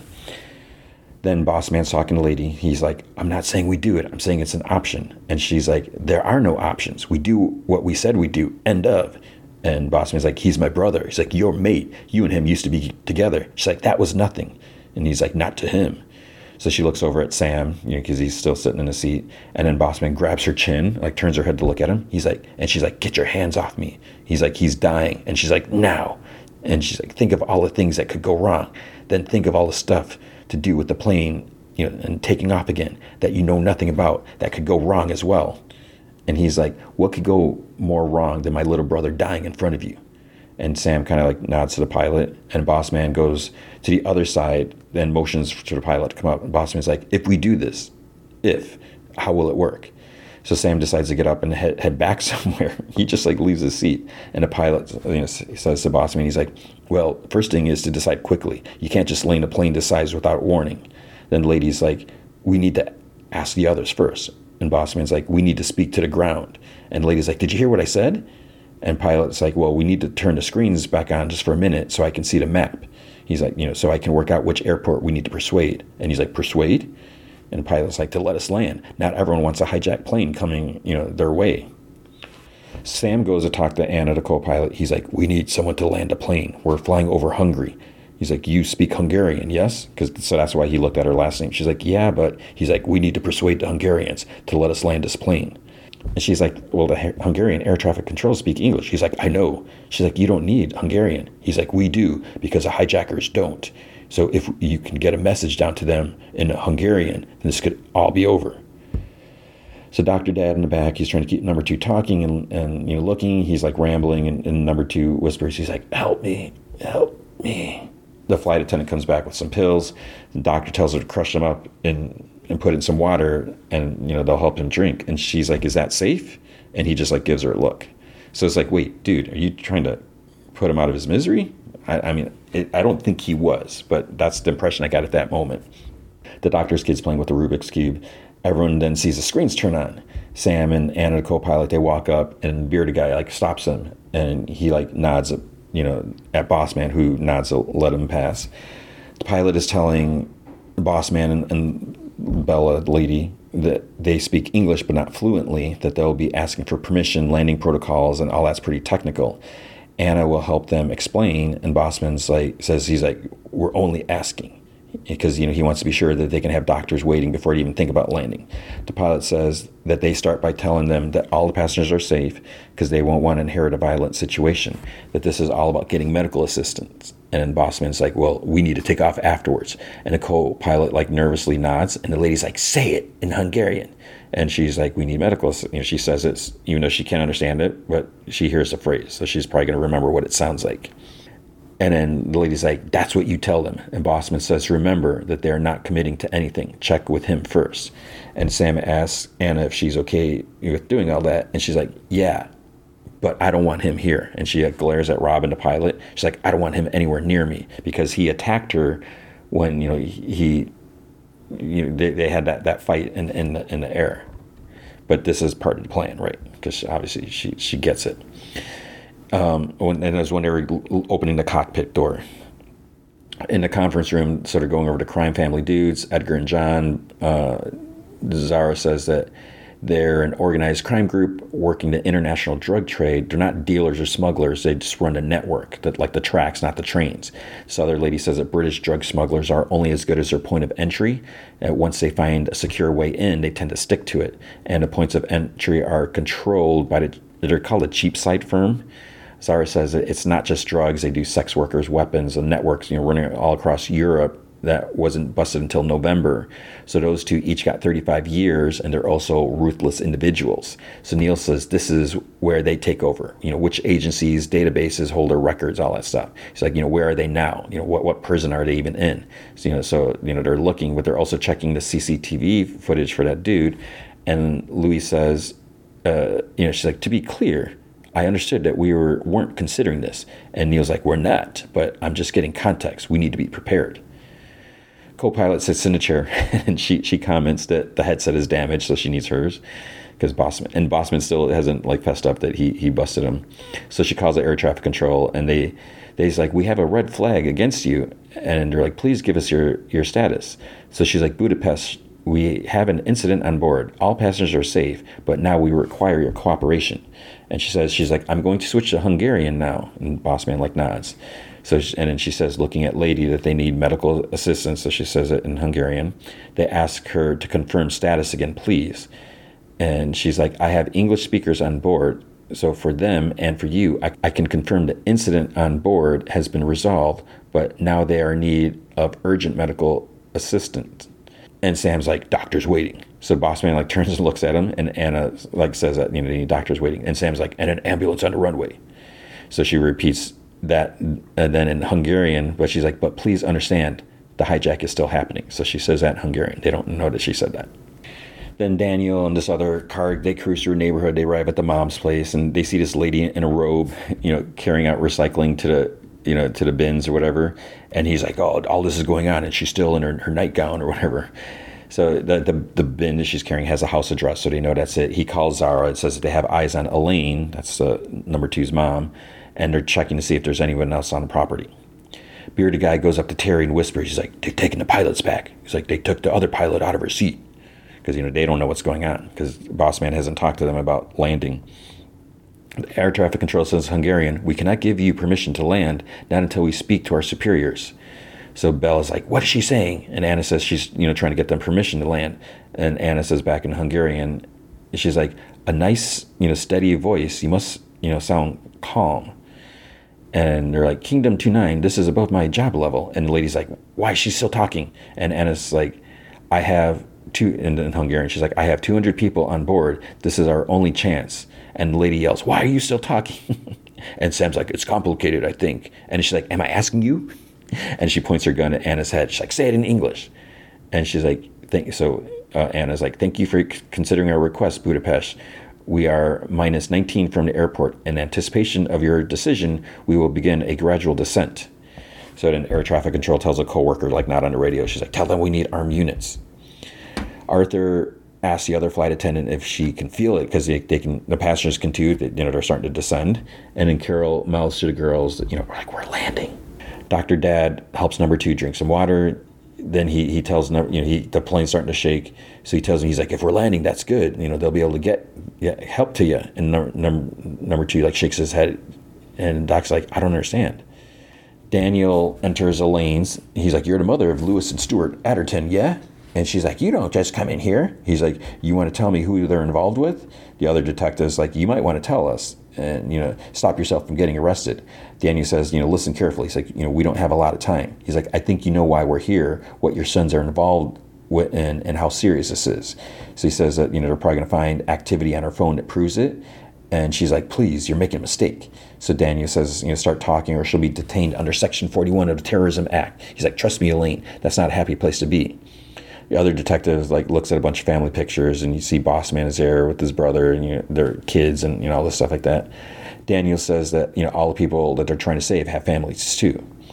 Neil's aide comes into the conference room and says that he has a, the prime minister on the line. This other lady says that that she, she has a FPCC on the line too. So Louise is like them first, and you know because she wants information, and the prime minister will want it too. So it's Alice at the air traffic control, and you know, on speakerphone she says they have a possible request to land. You know, there's talk of a medical incident on board. It's you know all secondhand, but there's no reason that the Hungarians would lie about this. And the screen shows that they're headed for their airport. Louise asks if they'll let it land, and Alice says that they're, they're talking about it right now. So, police officer shows up at the TSA lady's place in Dubai. So, a neighbor must have called. Others are outside watching. The neighbor tells another officer that some cleaners came out. They locked the door and drove away. It's like, you know, why would the cleaners have like the keys and all that stuff like that? They've locked, but there's been no answer. So, you know, something must be wrong.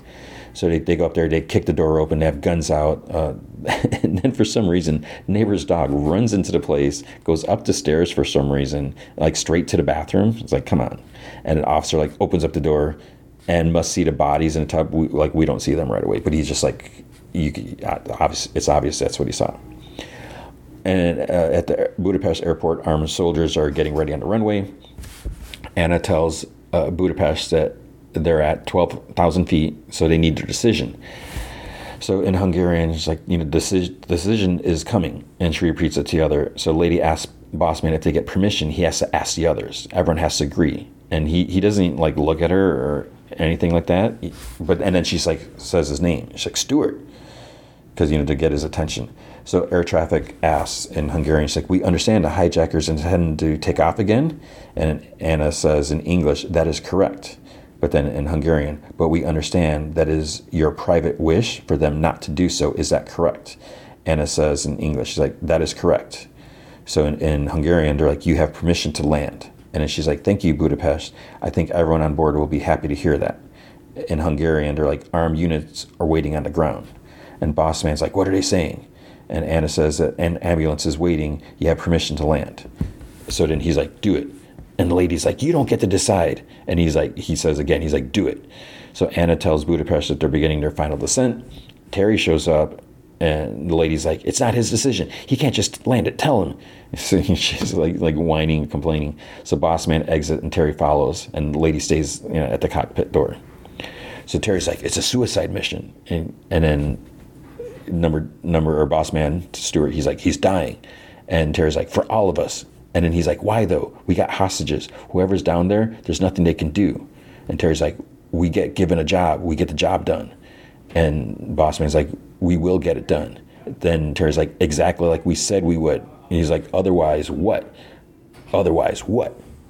So Daniel's looking at Elaine's phone, and then he says, like, you know, same number to call her landline from the planes there. He's like, tell us what the plan is, what you know. And she's like, it doesn't matter what I know. They'll have made up their minds. And once they've done that, there ain't no stopping this. He's like, well, it's our job to stop them. She's like, you're asking what I know, and I'm telling you. It's like, they'll come for you just like they'll come for me, just like they came for my Peter. You know, Pete was with them 20 years, trusted. But when he crossed the line, they sent someone around here to put a bullet inside him. And Lewis was the one who found him. So that's number two. As I came home to find his old man dead in the hall. So Terry walks back, and then the annoying Karen lady, she's like, Is someone going to tell us what the hell is happening? And he points a gun at her. He's like, Shut the fudge up. And she just like goes wide eyed. It's like shocked that he's like talking to her that way. Then he goes to Doc. He's like, You need to stop it. He's like, Tell them we don't need the landing. And he's like, Me? He's like, You tell him he's going to be okay. Sam walks back and sees Terry holding a gun at the dock. And Terry's like, We need to stop the landing. And he's like, We can take off again. And he's like, we can't. He's like, they might stop us. And if, if we don't stick to the plan, they'll kill us, our families, your family. And Sam's like, my family. And Terry's like, we sent your passport details to them. He's like, why my family? So he's like, any passengers causing problems, anyone who might get in the way, that's what we were told to do. And you know, we do what they want always. You know, we have to. He's like, otherwise it's over. He's like, how do you know that? He's like, the people who work for her had his old man shot. He went against them. He paid the price, didn't he? And number two, like, slowly nods from the floor. And, he, and he's like, how do you know that? He's like, they were laying down a marker. They let everyone see. They sent a hitman around. He's like, they who? How do you know it was them? He's like, because I was the hitman they sent. And then number two kind of looks up at Terry. And he's like, if I hadn't done it, they'd have shot me and sent someone else. And if we fudge this up, they'll do the same to your family and, and all. Sam Nelson. So now, you know, Sam put this plan to land. Now it's going to get his family killed. Elaine tells Daniel that these people are serious. That, you know, they live on this street. You know, their family, the relatives, they live in the houses all along here. Edgar and John, they own the whole lot, and they'll send people to clean this up. The other detective gets a call and leaves the room, and she's like, "Someone will have seen you arrive. They know you're here, and you know they don't trust me after what happened with Pete. And you know they thought that he grasped, but he never. It's like I never grasped either. I don't know what that means. Grass. I was to look it up. I forgot to look it up. And they're like, he's like, I know you didn't. And he's like, you came to me. He's like, I know. She's like, I just want my boys. She's like, and she's like, can I get a tissue? And he's like, sure. The other detective updates Zara. Uh, Elaine spoke to the younger brother on the plane. She admitted it. Zara's like, get her out of there, secure the house, you know, put her in a car and take her to the address I'm sending you. And she's like, learn it, delete it, do not put it in your maps or in your sat nav. And she's like, so where are we taking her? And she's like, Erica, don't be so naive. If they're taking hostages, so are we.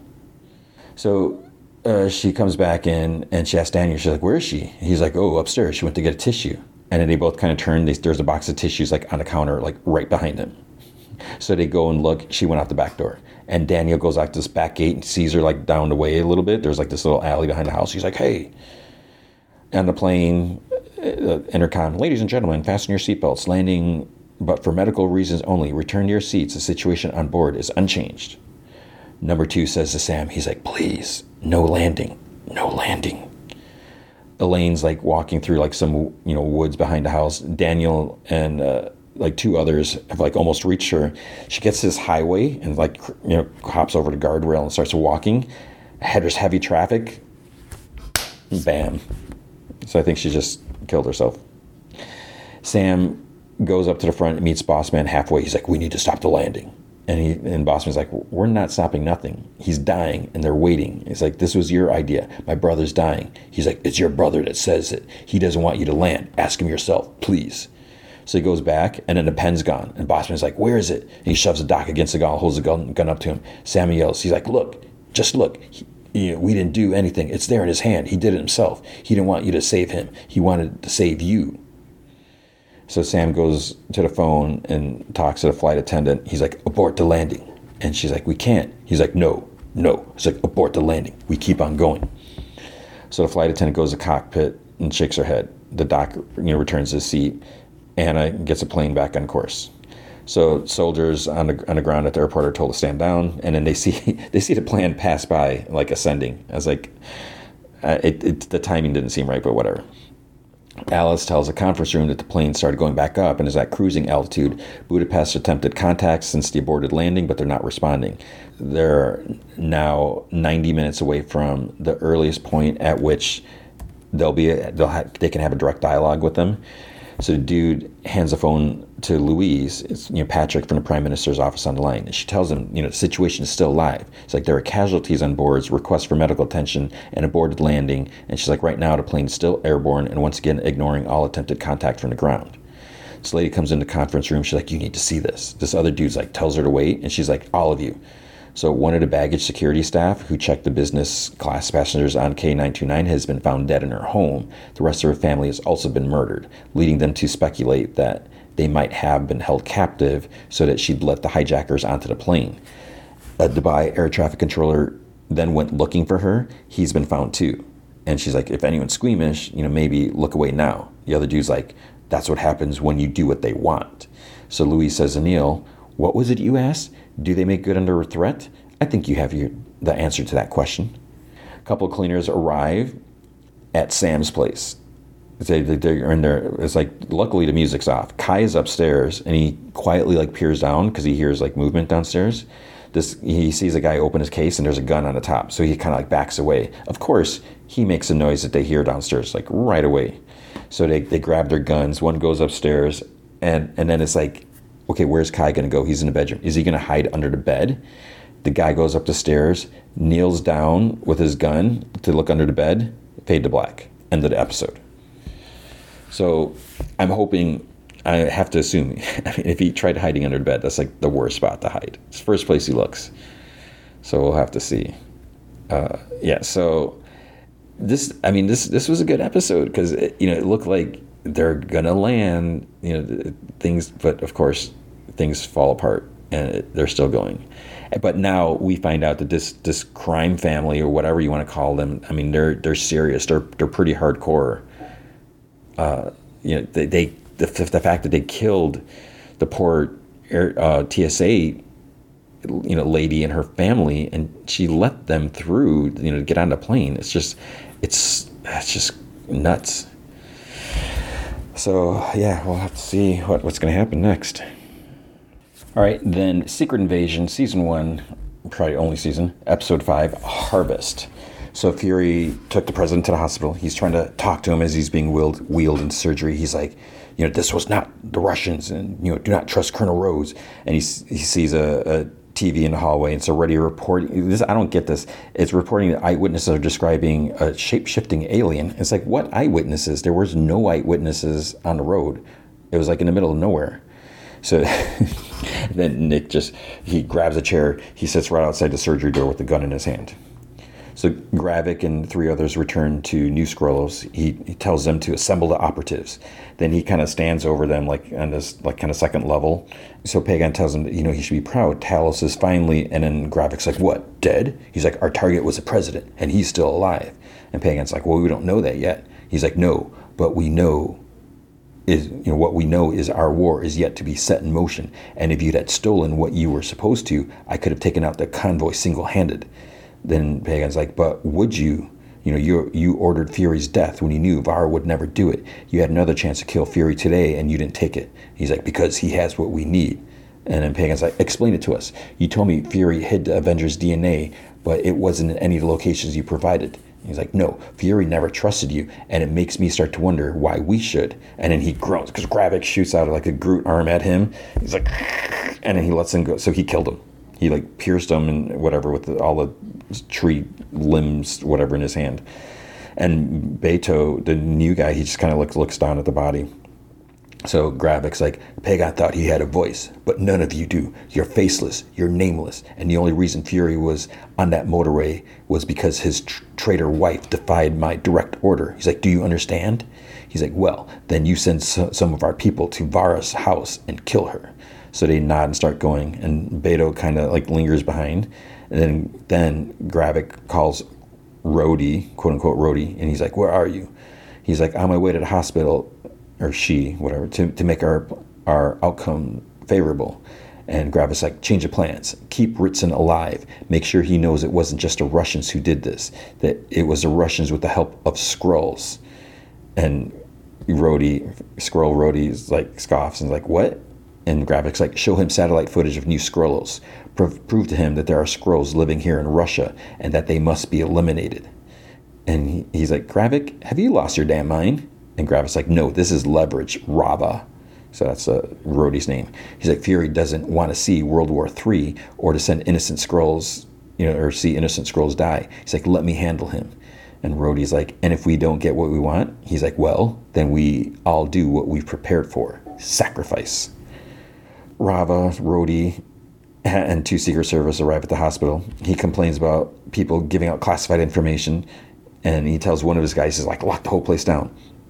Then the, the, the dude with his arm still in the sling goes with Rhodey. So I don't know if this is a regular human or if it's a Skrull. I mean, I guess a Skrull's arm could be in the sling.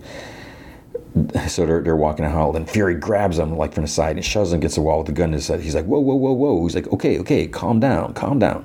And behind him, he dares the other guy. Fury's like, do something. I dare you.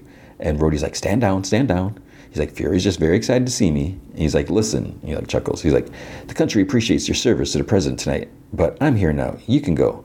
Fury's like, you must be out of your Skrull ass mind if you think I'm going to let you get anywhere near the president. And Rhodey's like, well, in order to out me, Nick, you're going to have to kill me and you don't want to kill me because you're not ready to die. But being as I'm not one to pull a gun and not use it, let me give you a little heads up. In about 60 seconds, the footage of you killing Maria Hill is going to lead off every news program all across the hemisphere, and you're going to become the most wanted and hated man on the planet. Which is like, I don't think the general public knows who Maria Hill is. So, and he's like, You didn't. And Rhodey's like, Oh, yeah. He's like, I did. I really, really did. So, tick tock, Nick. And then he, he hits him in the temple with the butt of his gun. And he, he walks around a corner, and then there's like half a dozen agents come out with, with, with their guns out. And Rhodey's like, consider this a preview, Nick, because if you ever get within 100 yards of the president again, I'm going to make sure you get the whole show. And Fury's like, hmm. He's like, tell Gravik I'm coming for him. Rhodey chuckles. He's like, tell him yourself. In London, a newscast, this just in, former SHIELD director Nicholas Fury is being sought for the murder of former SHIELD agent Maria Hill as officials investigate Fury's possible involvement in a failed attempt on President Richardson's life. So somehow they have footage of of Talos half changed near next to the president's car. But it's like, wouldn't this show, you know, if they have, if there are shape shifting aliens, wouldn't, couldn't that mean that Fury was a shape shifting Skrull as well? And so this dude's watching it, and he looked familiar. But then Sonya, Sonya barges in and into his office, and he then he's he asks if she's heard about this, and she's like, "No, do go on." He's like, "Well, do you really believe the Skrulls could be amongst us?"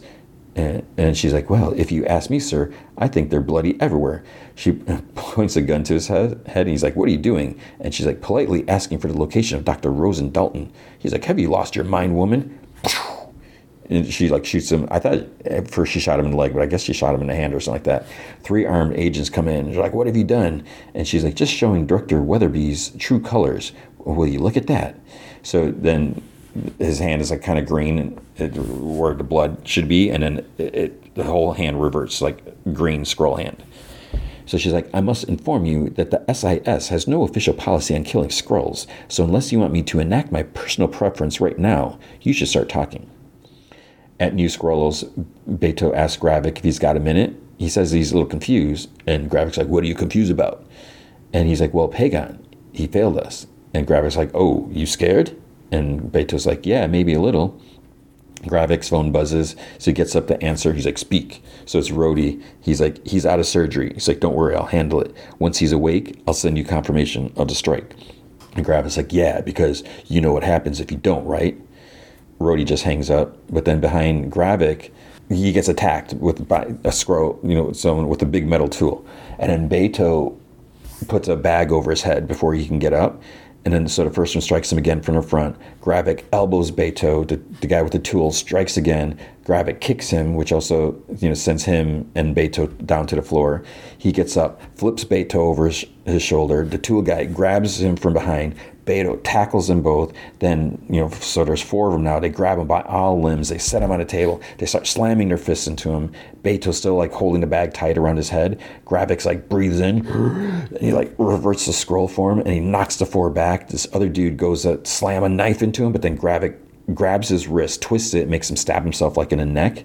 He kicks another guy through like an open door. He gives Beto a giant Groot fist punch he sends him flying back. Then Gravik roars, and they're still like, uh, I don't know. It's like, wait, are you still attacking or are you trying? Beto gets up. Gravik throws him through the door, and he yells out. He's like, the any Skrull like around. He's like, who wants it? Huh? Who else? So then he picks up Beto by the you know back of his jacket. Beto's like, "You're nothing but a monster," and Gravik slices his throat in front of everyone, and they like cower back. So it's like all these people around there. You got to realize that Gravik is pretty intense. Fury is walking the street. He goes into like this old like building, apartment building, or something like that. He cautiously opens this door, and he sees like a piece of scotch tape at the top that must have you know been placed there. So I don't know if that means he, he had a trap in place or someone is in there. He goes into this big room with his gun out, and he finds Gaia sitting by this old computer. So it's the old room where they used to meet when the, all the Skrulls made their pledge to him. So guy's like, I remember playing beneath this when I was a, a kid. My father, you know, there's like this big mural. It's like, my father told me what it meant, but I've forgotten. So Fury looks at it. He's like, during World War II, Nazis practically destroyed this area. Afterward, Brixton became a, a haven for immigrants from the West Indies. This was all they had. And she's like, Is that why you chose this place? He's like, The path of struggle is steep. I feel a lot of strength when I'm over here. He's like, Talos did too. And he sits. He's like, Talos died. And she's like, You can stop there. He died on a foreign planet, on a foreign road. Nothing will come of it. She's like, I ran away from my father because I knew he would lose.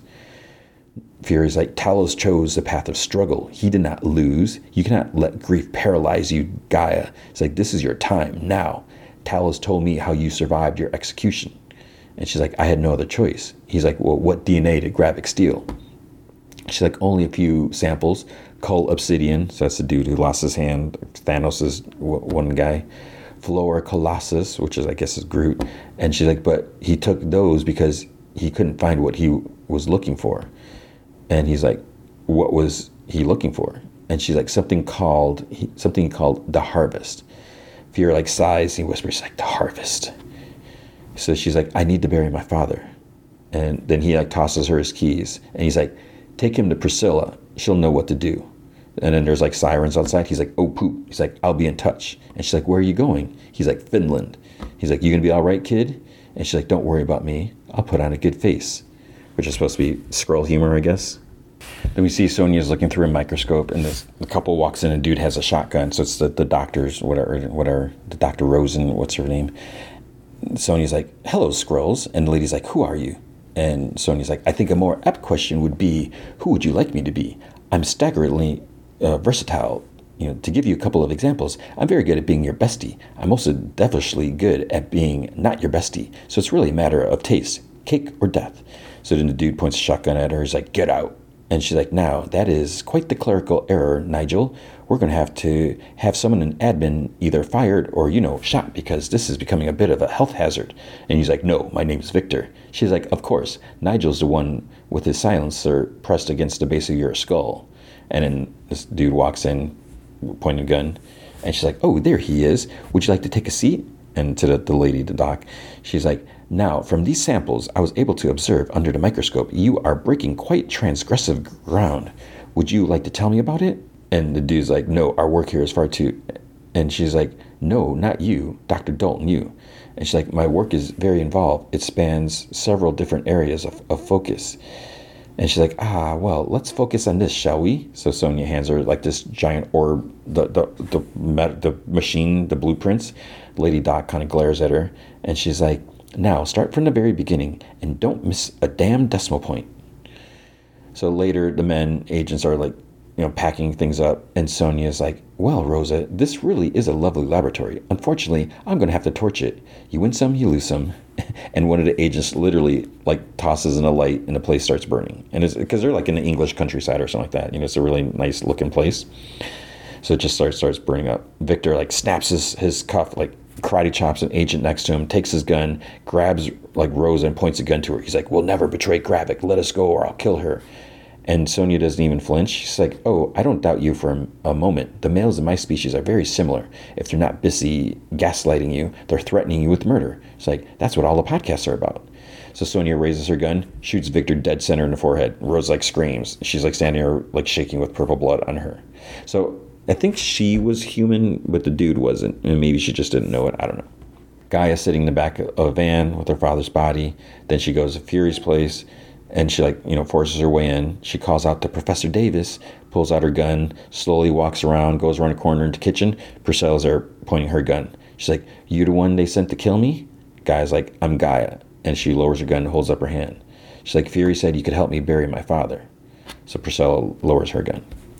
President's awake, sitting in hospital bed. Rhodey enters. He asks how he's feeling. He's like, helpless. And he's like, How would you like to change that, sir? As you no doubt saw with your own eyes, these Skrulls aided in that attack. He's like, Yeah, I saw.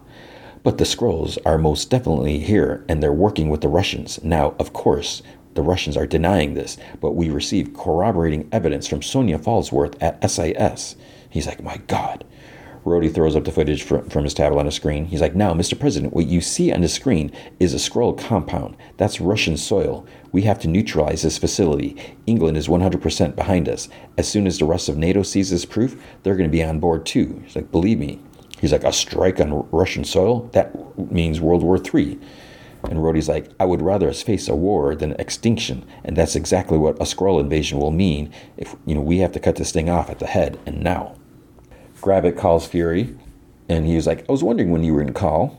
He's and Gravik's like, "You like to think you're a step ahead of me, Fury," and he's like, "Ah, you're a jet, and I need rocket fuel just to stay ahead of you."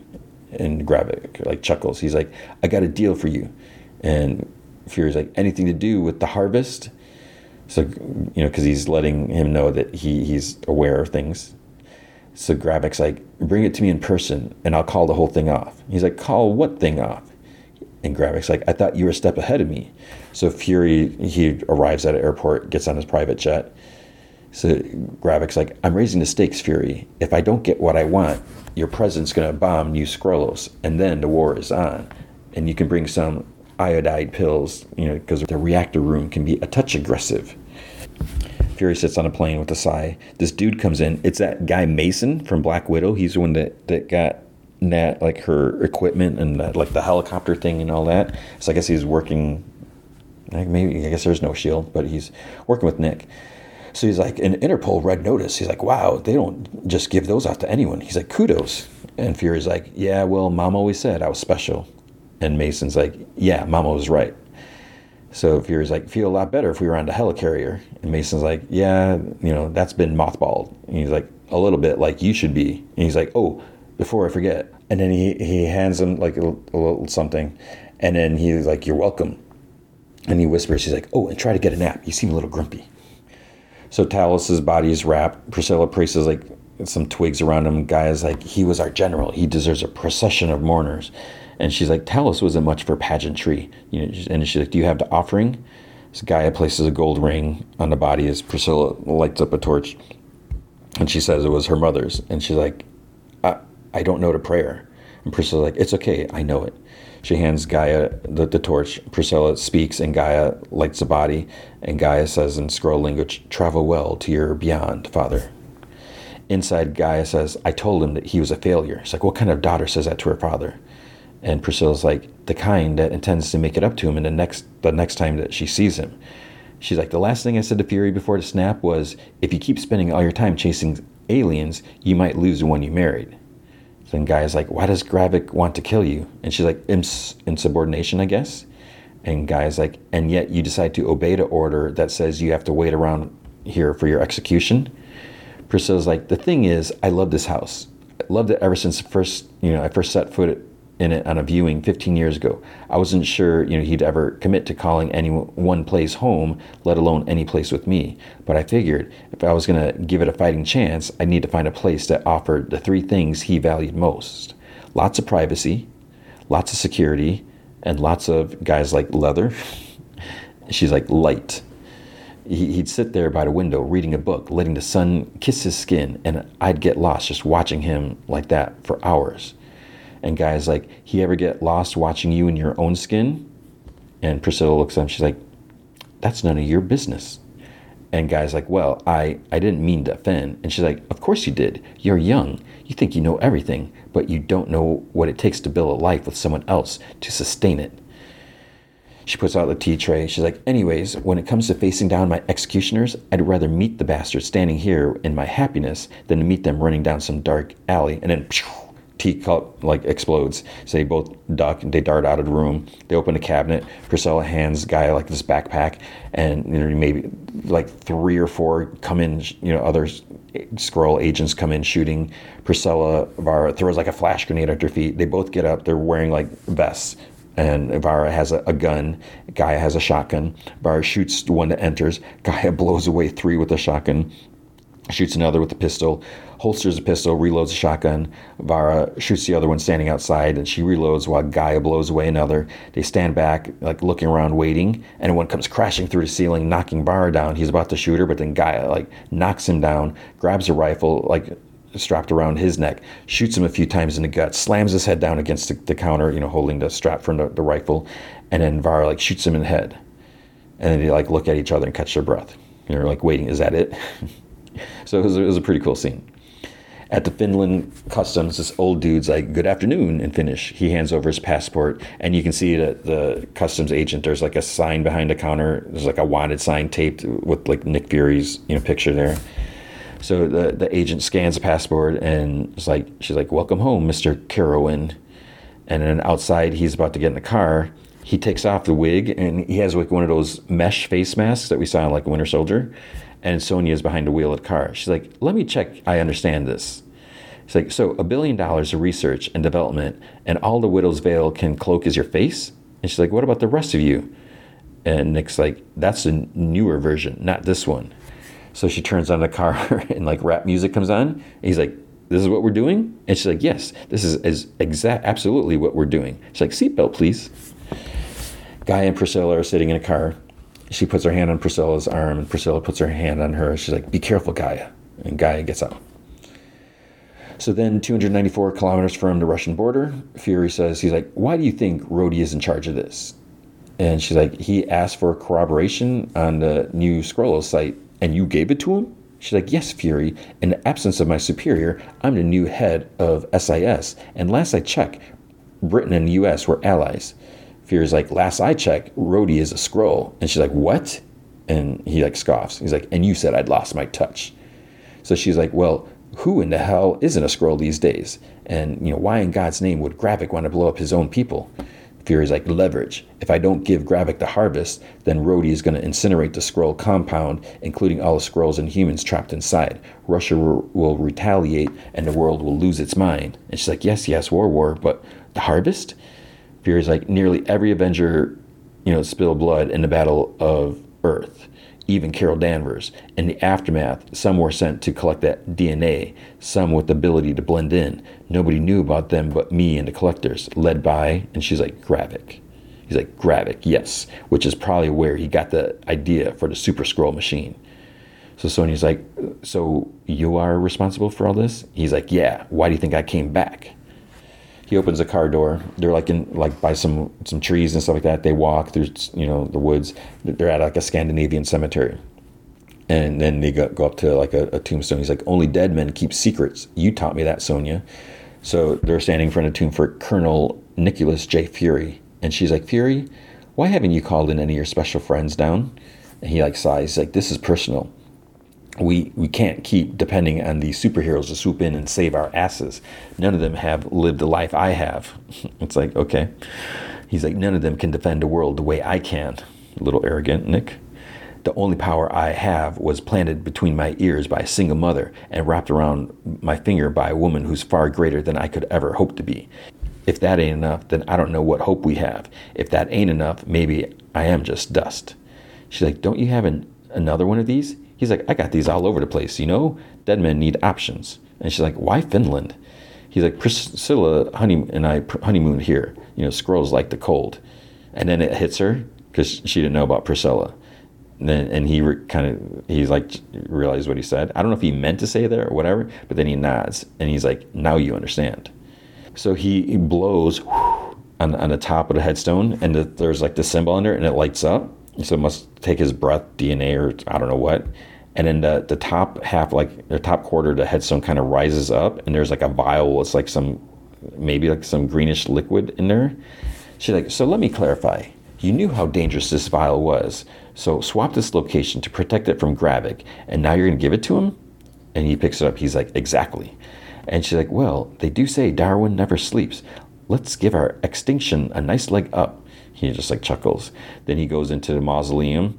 He places his eye next to a tomb. The front slides down, takes off his jacket, puts on like a Nick Fury special trend, co- you know, leather coat, whatever that's inside. This other drawer, he pulls out a tin that has his you know, eye patch, and then there's this another has like a gun and a clip. He puts a comm in his ear. He's like, "It's time to finish this." He walks out. Music swells. Fade to black. And one more episode so I mean, it was a good episode. Um, it's just weird because you know this this is I, I feel like this show should be on a bigger scale. I feel like that there's more. It's it's it is fascinating how it is being handled so like kind of quietly that there's this huge humongous threat against the world and you know people don't know that but it's also weird that there's so much at stake and nick's not calling in his special friends and and i, I get it because you know if you bring some in if they get close and they could be replaced or whatever. But I don't know, it just seems like there's just way too much writing on this for just like Nick to handle.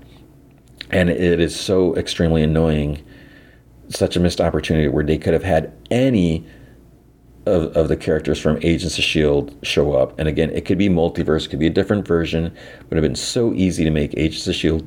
fans happy.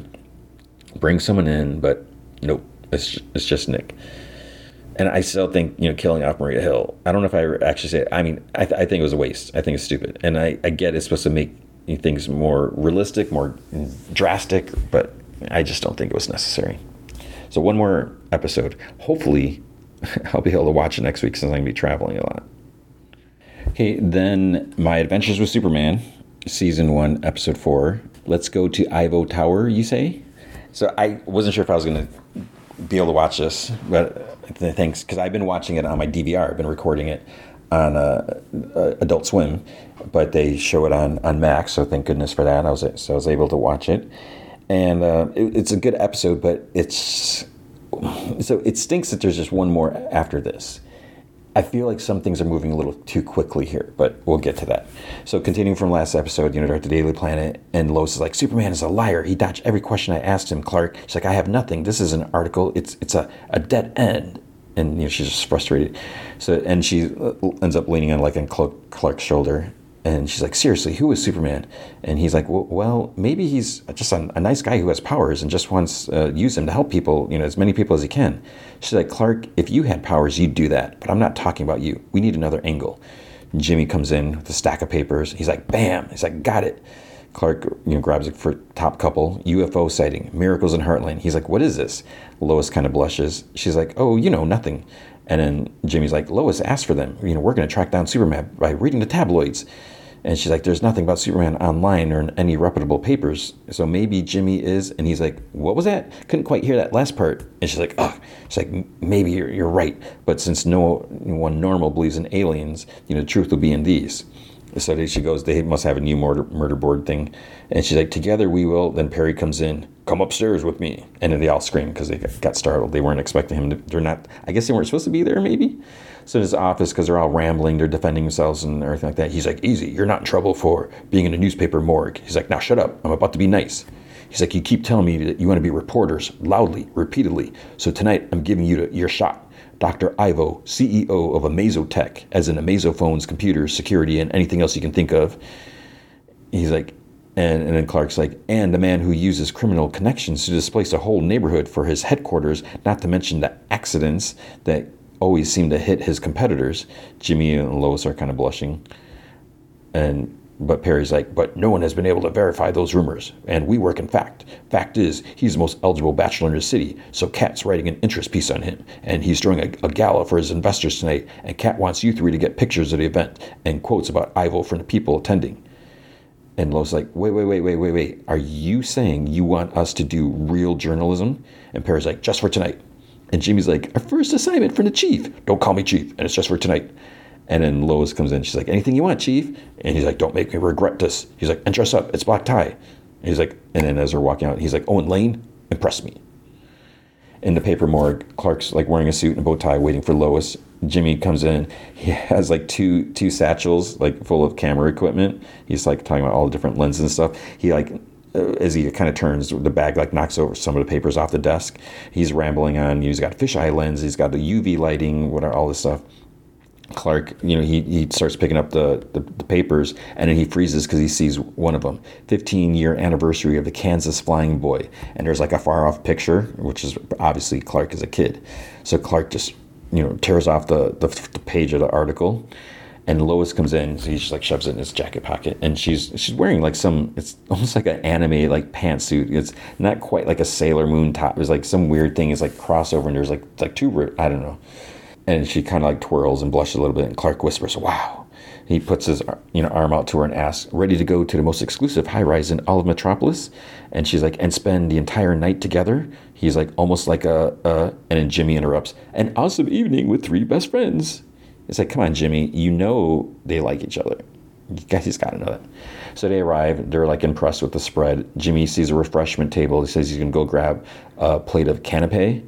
And Clark takes out a bunch of slips of paper and he says to Lois, he's like, okay, Cat prepared questions for us. He's like, you can take half.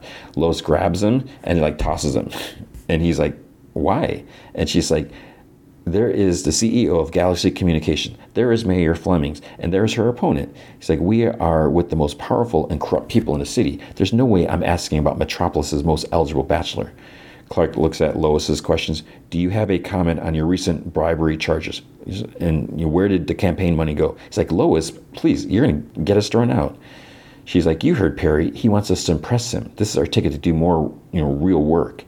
And Clark's like, look, I don't think that's what he meant. And she drags him out on the floor. And poor Jimmy comes with like three plates of, of whatever food. He's like, uh, guys? Lois goes up to Senator and she holds out her mic. She's like, Senator, whatever. It's like, do you have a comment on the allegation that your reelection campaign is taking bribes from special interest groups? He just like walks away. And she's like, Senator, Senator. Jimmy gets pulled away by some old dude. He's like, "Oh, the photographer's here." He's like, "The old fraternity gang is, is gotten together. Omega Pi." He's like, "We need to get pictures, stat." And Lois goes up to this lady, and she like tries talking to him, and then the th- like three people just like walk away.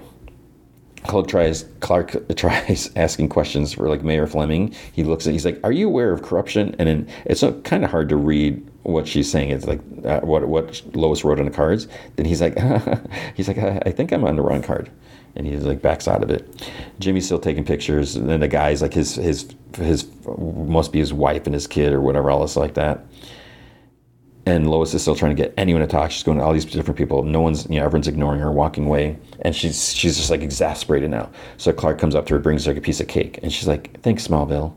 So Clark's like, Lois, maybe we should go back to the Cat's questions. And she's like, No, we have a real golden opportunity here to write a story that matters. And and he's like, and we will one day. You know, maybe we should stick to the assignment. She's like, You don't understand. He's like, Lois, I'm gonna go back to Miss Grant's cards and I'll take the next person who walks who comes in, okay? And she kind of scowls, and then the lights cut out.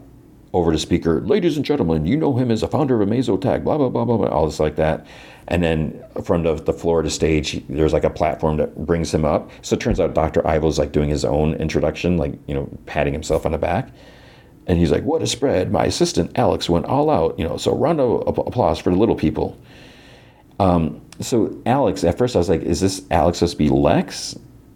Because he kind has like reddish hair, sort of, but it's not really clear because they just call him Alex. So then uh, Ivo's like, look out, look at the people to your right and to your left. She's like, remember these faces because these are the people that you'll witness his history with as we reveal the latest from um, Amazotech. And Lois says to Clark, she's like, oh yeah, this one's all yours. So this dude goes up to Ivo uh, you know, off the stage, he's he's like, the board is voting tonight. He's like, they won't be held off any longer.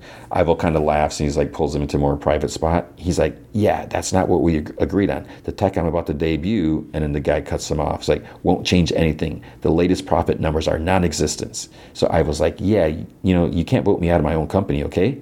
I am Amazotech. And then the guy's like, and you're broke. So listen to me.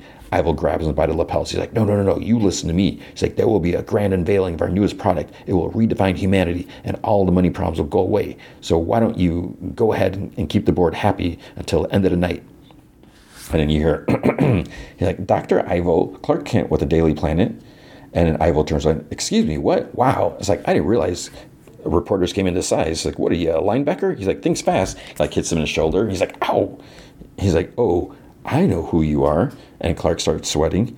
He's like, You're from Cat, right? L- love that little lady. But between you and me, I'd rather talk, you know, mano a mano, you know, about this. He's like, I'll give you the juicy deets for the that Bachelor article. And you forget anything you might have overheard between me and Curtis. We can int- introduce you to the gala's finer bachelorettes, huh?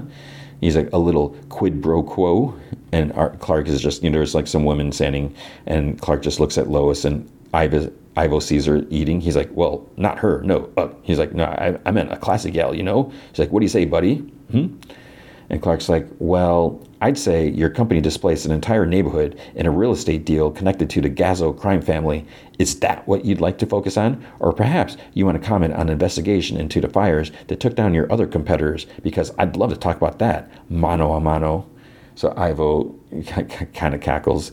Others are like looking at him. He's like, "This kid, I love it, I love it." He's like, "Hey, you know what? Let's just escort you to the press section, shall we?" He like snaps his finger. A couple of goons like put their arms on his shoulder, and next thing we see, he's getting tossed into an alley, like into the garbage. Lois like comes out. He's like, "Oh, hi, Lois. Uh, sorry, I, I just got a." And she's like, "Oh, I don't know if I should, you know, let you back in." When he's you know goes to the door, She's like, I mean, you don't follow the cards, you don't stick to the assignment. He kind of chuckles. He's like, and I don't even meet the dress code anymore because his suit, like under his arms, got torn. She's like, oh, that we can fix. She's like, take it off. He like blushes. He's like, what? Uh, what? And she's like, the jacket, bad boy. He's like, what? What? Inside, she takes off her jacket and she's like, I've ripped enough blazers running after stories, and I'm always prepared. She has like a little sewing kit. So they're sitting on the stairs. He takes off like his jacket and shirt or something or like that, and so you just you just sees like he's just wearing a t-shirt. So she kind of notices like his physique, his muscles, whatever, and she blushes a little bit, and she's like, "Wow," uh, and she chuckles nervously. She's like, uh, "This this seems old." She's like, "High school jacket," and he's like, "Chess club." He's like, "I never played sports." And then they kind of lock eyes. Then a cell phone beeps, and, and they both gasp. So Lois like looks. She refuses to call because she's like, "It's my dad." And Clark's like, "Oh, you can take it if you need to." She's like, "No, no, it, it's fine." She's like, "My dad and I don't talk. My whole life, he's kept things to his chest. His job, we were moving next, You know, when I was a kid, how sick mom really was, and even before she passed, he wasn't someone that you went to with your problems. You know, he he doesn't want to hear about my screw ups." And Clark's like, "Wait, what? Lois, what are you talking about?" She's like, Clark, it's been a year and I'm still an intern. I couldn't even get anyone to talk to me tonight. I became a reporter to do work that matters. But every time I tried, Clark like cuts her off. He's like, Lois, since I started this job, you have almost gotten me fired, frozen, and smashed by robots. And she's like, Clark, do they not teach you how to comfort people in Kansas? He's like, but if it weren't for you, I'd still be making coffee, dreaming of a chance to do more. You've changed my life for the better, Lois, in every possible way. And she's like, Thank you. She's like, I've been feeling off lately, and this means a lot. And Clark's like, actually, there's something I've been wanting to say, something I I need to tell you. And he's got his hands by his glasses. Like, is he about to take his glasses off? And he's like, Lois, I'm. And then she just kind of cuts him off. She's like, and it's all Superman's fault. And it's like, whoa. She's like, I know that guy is hiding something, and I hate being lied to. You know? He's like, it's drawing me off. Ugh. She's like, sorry, you're gonna say? He's like, I uh, n- nothing. Then they both get like distracted. Uh, this door opens like a level below. There's like a glowing light inside. They go, you know go down and look. This lady in a lab coat comes out like crying or something like that. So L- Lois darts for the door before Clark can stop her, but the door, the door closes. It's locked. She's like, ah. And he puts his hand up against it, kind of crunches something. He's like, oh, it looks like it was just stuck. So they go in, and it looks like there's like armor, like maybe a helmet, some like clawed like gloves or something like that and he's like, Lois, this is the same kind of stolen tech Intergang had and Livewire. Lois like noticed some people, some pieces like in purple tubes. They're just kind of floating there, and then they hear Dr. Ivo's voice. Alex, if you make me late, so help me, I will ruin your life. But then you hear, but it's still a prototype and short-term wear because of the control aggression in the test groups. He's like, oh my God, at what point did it seem like a conversation, Alex? And Alex sighs. He's like, when you started talking to me, so then like ah he's like the board's against me the baby reporter humiliated me and so now he's wearing like the armor part like over his torso he's like but with this i'll shut everybody up now so he gets on this platform it rises him up but they're like on the ground floor so i don't know if it goes takes him all the way up to the top of the building so he, he comes back out on stage and he's like, Ladies and gentlemen, the time has come for you to see the future. I present the Parasite 1.0 armor expands like kind of like liquid over the rest of his body and he's like standing a little taller. He's like we live in dangerous times. Metropolis was the safest city in america. Now we're in the midst of a crime wave like nothing before. And then there's superman a guy who claims he just wants to help. But can we really trust a stranger to help us for free? Of course we can't the only person you can trust is yourself. And now with the parasite you can become your own superman. But don't take my word for it. Let's get a volunteer. How about you? He, his helmet goes on he like kind of disappears and dashes over to Curtis, his his uh, the guy talking about the board, and he lifts him up and grabbing him by like the, the front of his shirt, and he like smashes him through windows, like dangling him outside because they're, like now we see that they're really high up. Guests start like screaming, yelling, and running. Lois and Clark enter just at that point and see what's going on. Clark darts out. Jimmy comes up. It's like, Lois, where's Clark? I thought he was with you. And she's like, What do you mean? He's right here. And she's like, Cece's gone. She's like, Clark? And then a metal door slides, and them and the remaining guests are trapped inside this this big banquet room. For some reason, there's some helicopters outside. I don't know if it's just coincidence, whatever. And Ivo's like, "This is taking too long. Let's you know speed things up." So he lets go of Curtis. He drops him. Clark exits into the alley and he pulls open his shirt, but it's like he wasn't wearing his costume before. He just had a T-shirt on. But whatever. So he's Superman. And he flies up, catches Curtis and comes in, and Ivo sees him. He's like, "There you are." So Superman enters, puts Curtis down. Doctor Ivo, I don't know what's going on here, but you need to let these people go. And he's like, whoa, what? And lose my audience right before the main attraction arrives? He's like, buddy, I don't think you understand sales. And he's like, Alex, now. So Alex, he's like in some control room. He like hits hits a button. Several like floating tech things start like surrounding the room, and Ivo's like, the Parasite 1.0 gives me speed, strength, and durability equal to yours. So he dashes over, punches Superman in the gut, and, and he feels it, and he kicks him. So he leaps at Superman. Uh, Superman punches him back in the gut, and Ivo's like, if he tries to fight back, the suit absorbs the kinetic energy and redirects it so the bigger they are, the harder you hit back. So Superman tries his heat vision, but then he puts out his hand, he, he absorbs that too, and shoots it back at him.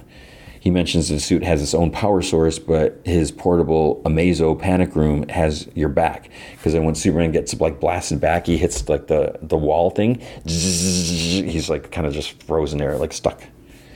Jimmy sees Alex in the control room. He tells Lois, he's like, that, you know, the show's being controlled from up there. So Ivo's like, he's like, you know, I built this company myself, and I deserve more. So he, he like tosses a senator, and Superman manages to fly up and catch him before he hits the, the zappy walls. Ivo targets someone else, but Superman grabs him by the tail. The suit has a tail for some reason. He like whips him back, and Ivo's like, more.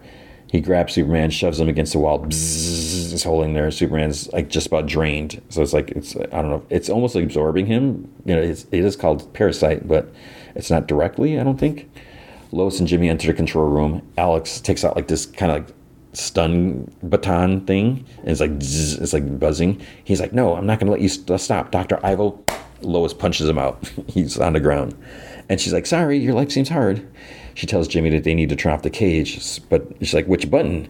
So Jimmy pulls out the UV light. She's like, "This is not the time for pictures, Jimmy." He's like, "No, it's like not only does it take really cool pictures, but you can see, you know, fingerprints."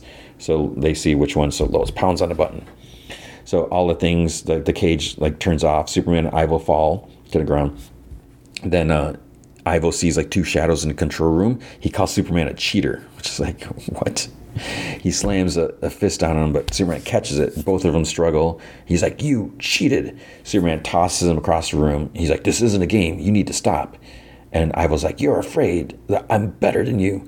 He leaps up, but Superman just like dodges, and Ivo like crashes to the floor, probably like crashes into tables or something like that. He continues swinging, but then Superman just just keeps dodging. He's like, I don't have to be better than you. I just have to stop supplying you with power. He's like, fight me. And he's like, no. He's like, coward. He leaps up again, but then the soup starts kind of like contract, retracting on itself. And it's almost like his hands like, like it got crushed or something like that. So Superman starts like ripping off pieces, whatever. Then we see Ivo's, he's like all withered up because you know he's supposed to be this eligible bachelor, like good looking guy, but he almost looks like an old, like not quite a raisin, but so then we see there's ambulances outside. Superman flies down with Ivo, and he's like, "This man needs help." And Ivo kind of struggles. He's like, "You ruined me." He's like, "What's your angle? What's in this for you?" And Superman looks at him. He's like, "Doctor Ivo." He's like, "Look around you. Is it that hard to believe that some people just want to help?" Because you know, there's uh, EMTs, there's firefighters. You know, everyone's like there. So then uh, Clark brings Jimmy and Lois down to the lab, and he's like, all the stolen tech is, is, is, there, you know, tying Ivo to the other stuff. He's like, once we get pictures, we'll have the proof for our story. It's all empty. So outside, Clark's like, I can't believe it all disappeared. You know, someone must have taken it during the fight, but who? And he's like, Lois, I have to figure this out. There's too many people are getting hurt. And she kisses him on the cheek. She's like, it's cute seeing you obsess over a story. So, and then she blushes a little. And she's like, you know, when I was getting ready, I kept wondering if this counted as a date. And she shivers a little bit suddenly because, you know, she never put her jacket back on. So Clark puts his jacket around her. And he's like, and what'd you decide? She gives him another, like, slightly longer kiss on the cheek. She's like, walk me back, Smallville.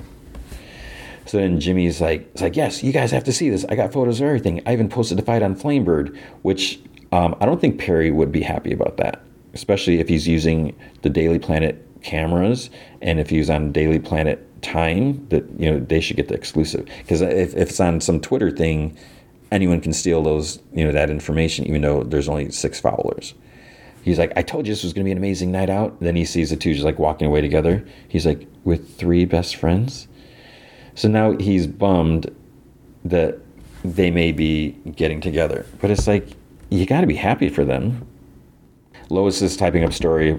She's in a newspaper morgue. She's like, an exclusive on the collapse of uh, Mazotech is sent. Then she puts her laptop in her bag and she's about to leave, but then she looks on the floor. She sees like all the papers lying there, and she sees like one has a page turn out. She's like, huh.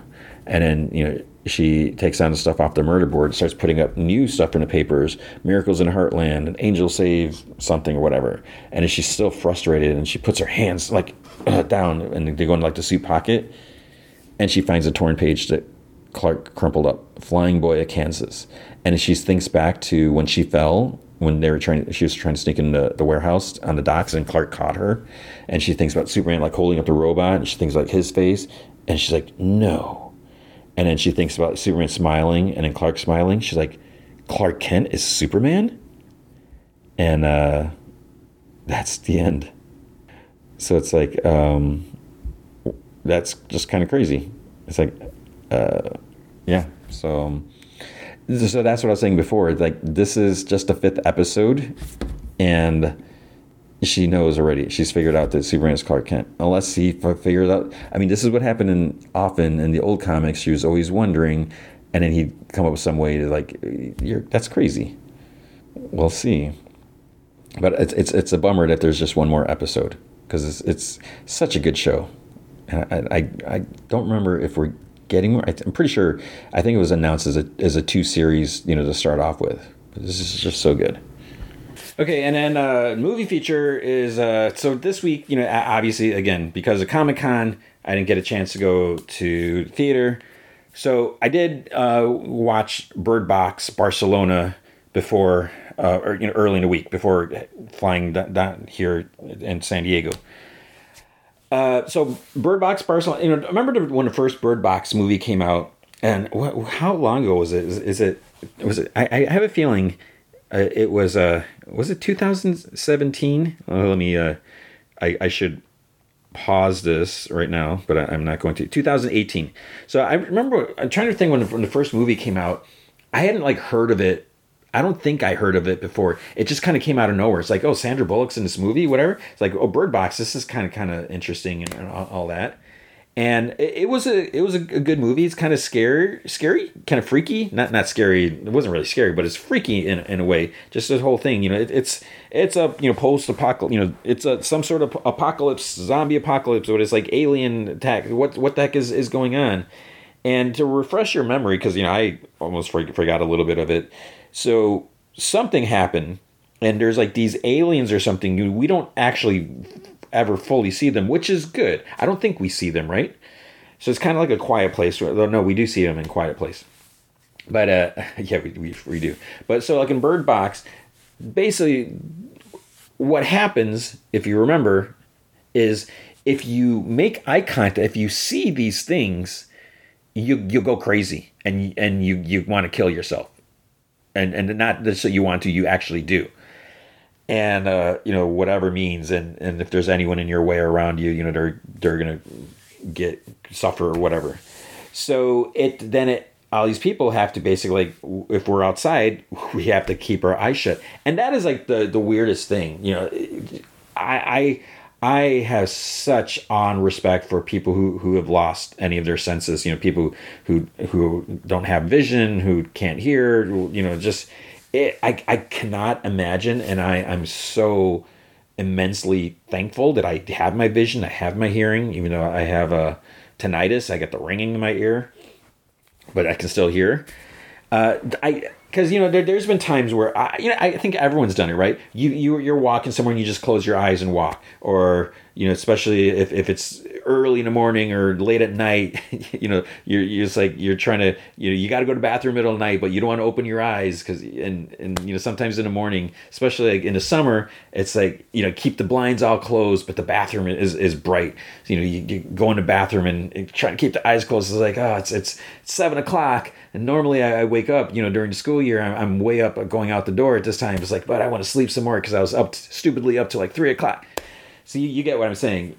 And and there's even some times where it's just like just I shouldn't say this, where you're driving and just like close your eyes for a couple seconds, whatever, just drive. You know, it's it's it's weird that the thing about trying to do like tr- imagine not going outside and and just having your eyes closed Obviously, it's a little different here because of the pocket. It's not like you don't have to worry about cars driving because no one's really driving cars unless like what they did in the first movie.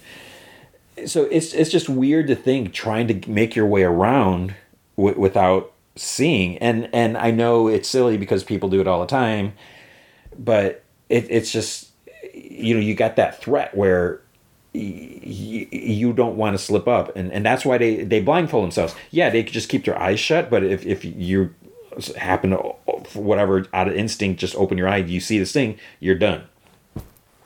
So um, there was a it, you know it was based off a book. I listened to the audiobook and i'm i'm trying to remember how it ended how much it related to. I think i may have mentioned it on a podcast but I, I totally don't remember now like, specifically how you know close it was to that. But at, I'm pretty sure at the end of the movie, I think it was in the book too, where they make it to the sanctuary, and and it looks like they're saved. So then when they're talking about doing a, a sequel, because I thought ah, I, I could be totally wrong. I thought that they were planning on doing a sequel to the book, like you're maybe writing a sequel, but I don't think that's happened. But then when there's a sequel for movies, like, well, what else is there to do? You know, I guess there's still a lot we don't know. But then we get this Bird Box Barcelona, Bird Box Barcelona, and this is another movie I hadn't heard anything about it until.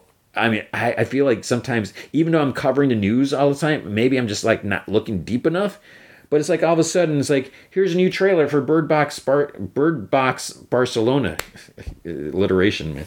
Um, and I'm like, what the heck? Bird another Bird Box movies is actually coming out. I was like, who's Barcelona? I was like, weren't they like up in Oregon or something like that? You know, it's a long way.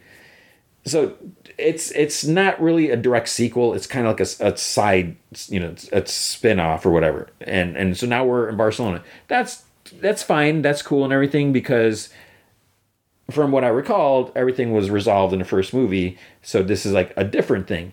But there's a kind of a little twist here.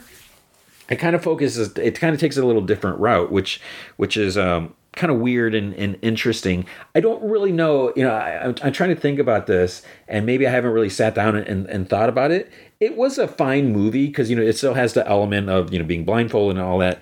But with this new element to it, I don't really know how I, I, I felt about it.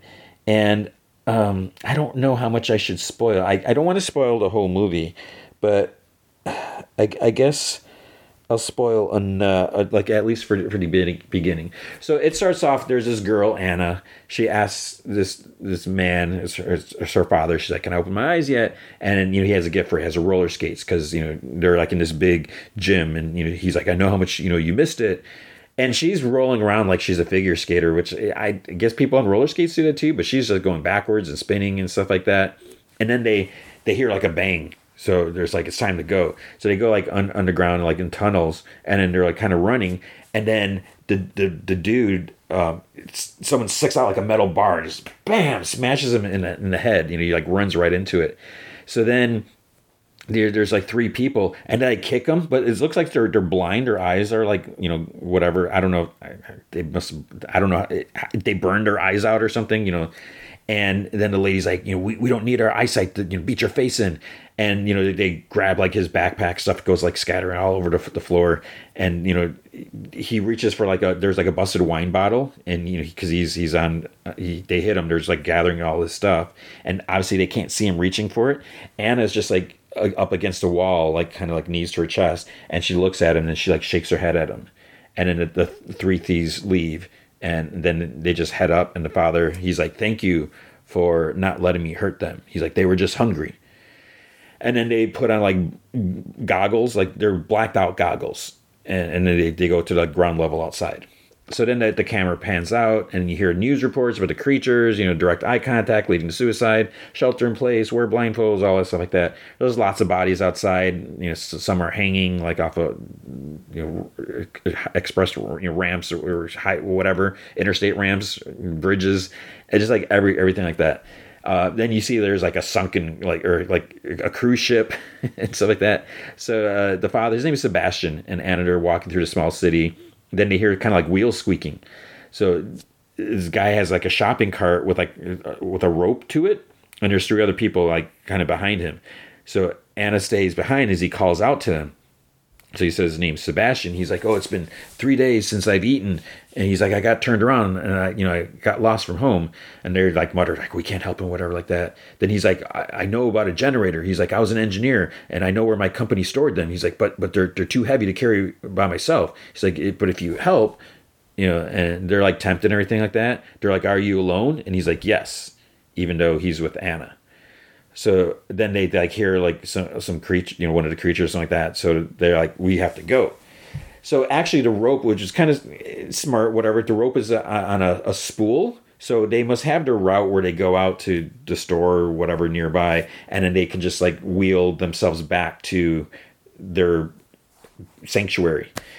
So they they they knock or they there's like two double doors. So and there's like a sign that says like you don't open the other door to you know don't both both doors at once. You have to close one and whatever. So then uh, they take off their blindfolds and he takes off the goggles and then they see that he's like beat up and one guy's like, oh, you should see a doctor. And he's like, "You have a doctor?" He's like, "Yeah, we also have a carpenter and mechanic." He's like, "We don't really have a cook." He's like, "Do you, know? Do you have a cook?" He's like, our, our, "Who we have must have learned how to cook in jail or whatever." So there's this doctor, and he, she's like, "Oh, like, oh, you need stitches," and she's like, you know, sewing up. She's, but she's like, he he says a secret. I forgot what it was. That I, I forgot what it was, and, and she's like, "Well, I have a secret too." She's like, "I used to be a dentist or whatever." They feed him and all this, and it's like all this time. It's like, where's where's Anna? He left Anna outside. And like, what is his plan? Is he gonna like rob them? Because when he's in the with the doctor, he like looks at this box, and I'm like, is there like drugs in there? Like, what what is he he looking at? And then as they're eating, Sebastian's staring at this, this guy. His his like eyes are all like scarred out, whatever. He's like, "What are you staring at?" So somehow he, he knows that he, he's staring. And then he you know, he says he he could you know wear a blindfold over, but he wants people to see. He's like, "There's worse things than being blind." He's like, "There are people out there that are like rotten inside. They want people to see, and you know they they grab people and you know so basically they he I think he grabbed a knife and then he like he gouged out his old his own eyes and then they lost interest in him. So what what they're saying and I don't I, am trying to think if this would happen in the first movie if there's people but there's some people that I guess are just like kind of unbalanced or insane and these creatures don't affect them because they're already crazy. So there's people out there that somehow aren't infected but they want other people to see them and kill themselves. So they're sleeping in this big kind of like Greyhound bus, whatever. And Sebastian sneaks out during the night. And again, Anna's still out alone. It's like, what? Where's she at? The doctor kind of like wakes up hearing him because he went to the doctor's office to the, that box. There was a bunch of keys inside.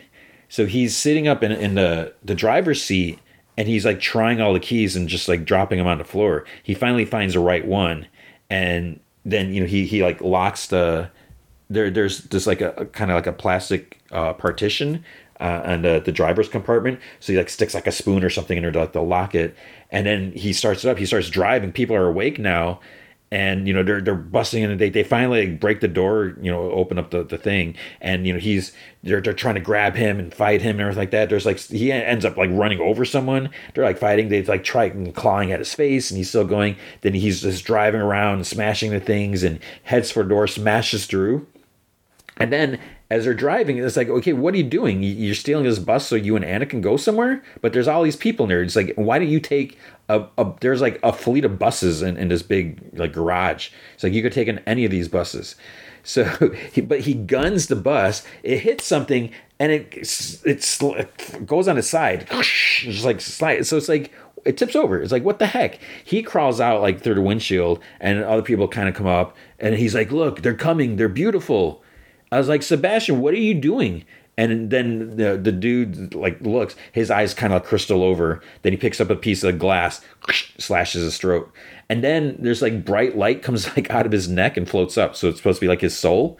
I don't think that happened in the first movie. So I don't know if this is like like the big difference, whatever. Sebastian's eyes kind of crystal over too, and then the doctor and your others like, like crawl out. Sebastian, he's like like shh. He's like you know because she's they're all injured and everything. He's like it's okay, and and then um, he's like, when when you see them, you'll understand. So he grabs her head and like forces her eyes open, whatever, and then um, she like hears a girl's voice and she's in this trance or whatever, and and then she's approaching like the spinning bus tires, whatever. And I think she goes like to kiss him, whatever. she's dead.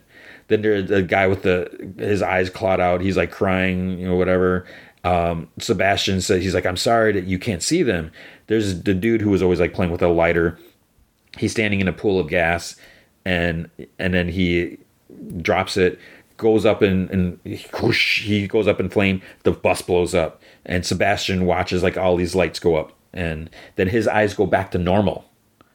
And then Anna comes up and takes his hand. She's like, "You saved him, Dad." It's like their their souls are free now, and she's like, "It's really pretty there." She's like, "I wish you could see it." And he he's like, "Well, when when will I?" And she's like, "Soon." But there are still many lost sheep out there, and you're their shepherd. So okay, here's this guy. He's not a good guy. He's he's forcing these people to kill themselves. He's like like those other people that, that they call them seers. He's he's almost like them, like like the crazy people that are are doing all this. So it's like what what the heck, dude. And then so from there, it, it you know it it goes nine months earlier. You know we we we see he he was looking at these windmill turb- turbine things with some dude. That's what his job was, and you know his wife calls him or something like that. And and then there's like you know stuff starts going on the news. Everything you know people are, are starting to do stuff. People are starting to kill himself. You know he like leaves and uh or because he's like he's on the phone and then this guy like hangs himself like in, outside like the the conference room office where he's at he like goes outside in the street boom your body falls on his car on, on the street and and so you know he goes to get his daughter, and then he goes to um, you know go go have to go back home and all that. It kind of goes from there. Something happens to, to the mom, obviously right away. So it's just the two of them, and then it, it just so it keeps going going back and and forth, and um, basically you know he he thinks it's his mission to save everyone by freeing their souls, and obviously, well, I, I, I, feel like I've I probably said too much as it is, but the, the stuff, you know, he ends up meeting some other survivors, and uh, this one Claire, uh, I forget her name, the actress name. She she was in uh, Barbarian, that really cool uh, uh movie. Um, horrible name, uh, title for a movie, but uh, that that was a I really like that movie. So there's these you know other survivors. She's like English, and there's this um, older couple. There's these two dudes. They have like dogs, and the dogs are blindfolded. And and then I I, I think I said there was an old couple, and oh, and then there's this little girl who only speaks German, and you know so they can't understand her, and she can't understand them. But it turns out Sebastian can speak some German and stuff. And as as he's you know enters their their sh- little shelter place the, this girl Sophia is kind of reminding him of, of Anna, but it's like, wait, what what is the deal with Anna? You may have caught on, you know, I, I really, you know, hinted at what, what was happening. So it just goes from there, but it's like weird because he's he, you know, he's the main character, but it's like, is he's not really a good guy if he's doing this? Is he? Whatever. And then there's this. Oh, there's also this evil priest that was at, at the, the the Catholic school, whatever, where his where um Anna went you know, he he he there was some like some Bible verse and he was like waiting for this and and blah blah blah whatever. So that's basically the majority of of this the movie where uh, the girl they find out that on a news report that there was this one place nearby that was supposed to be like a sanctuary where they're supposed to go. So it's like you know can they get there and um, and the whole thing is, you know, because Sebastian can see when they're outside because he, has got his goggles. Oh, because he, I, I, don't think I mentioned, but they're like painted over, but they're not fully painted over. He can still kind of see because obviously he's not a, a, affected when he sees them for whatever reason. It's so it's it's a little weird because it it's not so much about the survival like the first one. So I mean, guess I guess that's a good thing. It's it's not just a repeat. I, that's what I thought this was going to be. It was like, oh, this is just Bird Box in Barcelona. You know, it's just like trying to survive, keeping your eyes closed. But there's a little twist because you have that threat, but you also have Sebastian and like other people who are trying to force people to see and kill themselves. It's just it's it's a little dark in, in that regards. It's like, oh man. Uh, so it was a fine movie. You know, I, I, I can't say I, I loved it as much as the first one and I, I, I don't really know how I feel about this twist. You know, I, I can appreciate the twist is, is different enough that makes it you know feel different, and you know, like again, and not just rehashing it the, the story all over again. But yeah, I, I, don't know. So it was fine. Um, and you know, it's a it's a good ending and everything. You know, as, as things progress and and all that. And but the question, you know, we still there's still a lot we don't know. You know, it's like there's still no no conclusion to this. It's like how how do you solve this problem? So it's like you know they they they could easily make another movie. I can't see this one being as popular because the first one was was hugely popular. I think it got like like crazy, you know, streams, you know, first day streams, whatever, household people and blah blah blah all that. But I I don't see this one because I I don't feel like there was just a lot of advertising about it. I I I don't know. So maybe we'll get another one. I wouldn't mind if if we we had more. Um, I don't know. It's like you know, could we get Sandra Bullock? You know, do we? I, we don't need her character back, but you know, it would be good to revisit and see you know where, where she's at and, and all that. But it would be interesting, you know, with how this ends. Which okay, what does this mean? Or I think so. Bird Box Barcelona. It's on Netflix. You know, it's like I said, not not the best, but if you've seen the first one, you definitely should see this one just to see more about this. And you know, there's the the interesting twist um, makes it you know different enough to to check out. So so yeah, that's it. That that was the movie. Watch it.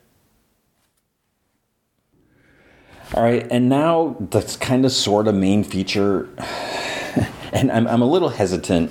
We're gonna talk about San Diego Comic Con 2023, and the reason I'm a little hesitant is it, it's always fun and exciting to be here and, and you know, especially now, you know, this is it's it's been a year. I haven't done any shows. I didn't go to WonderCon this year, and you know, I didn't. Uh, I'm not going to any other shows this year. So this is like my only show. You know, it's been one year since I've gone anywhere.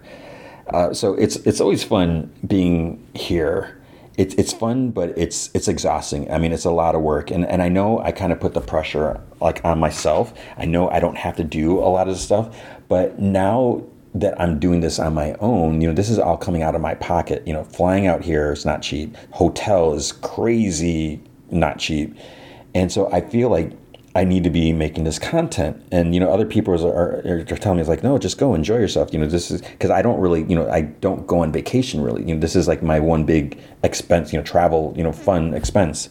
But I feel like I need to do something and just you know also to keep my quote unquote brand going you know keep myself relevant in the industry and you know all that stuff so it, it's it's it's hard you know and and I, I try pushing myself and but also you know I there's only so much I can do because I you know I am just one person. And you know there's been sometimes in the past I've had someone help me like hold a camera. So it's just me this year. And uh the other downside is, as I've mentioned, because of the writer strike and the actor strike, there was not a lot of opportunities.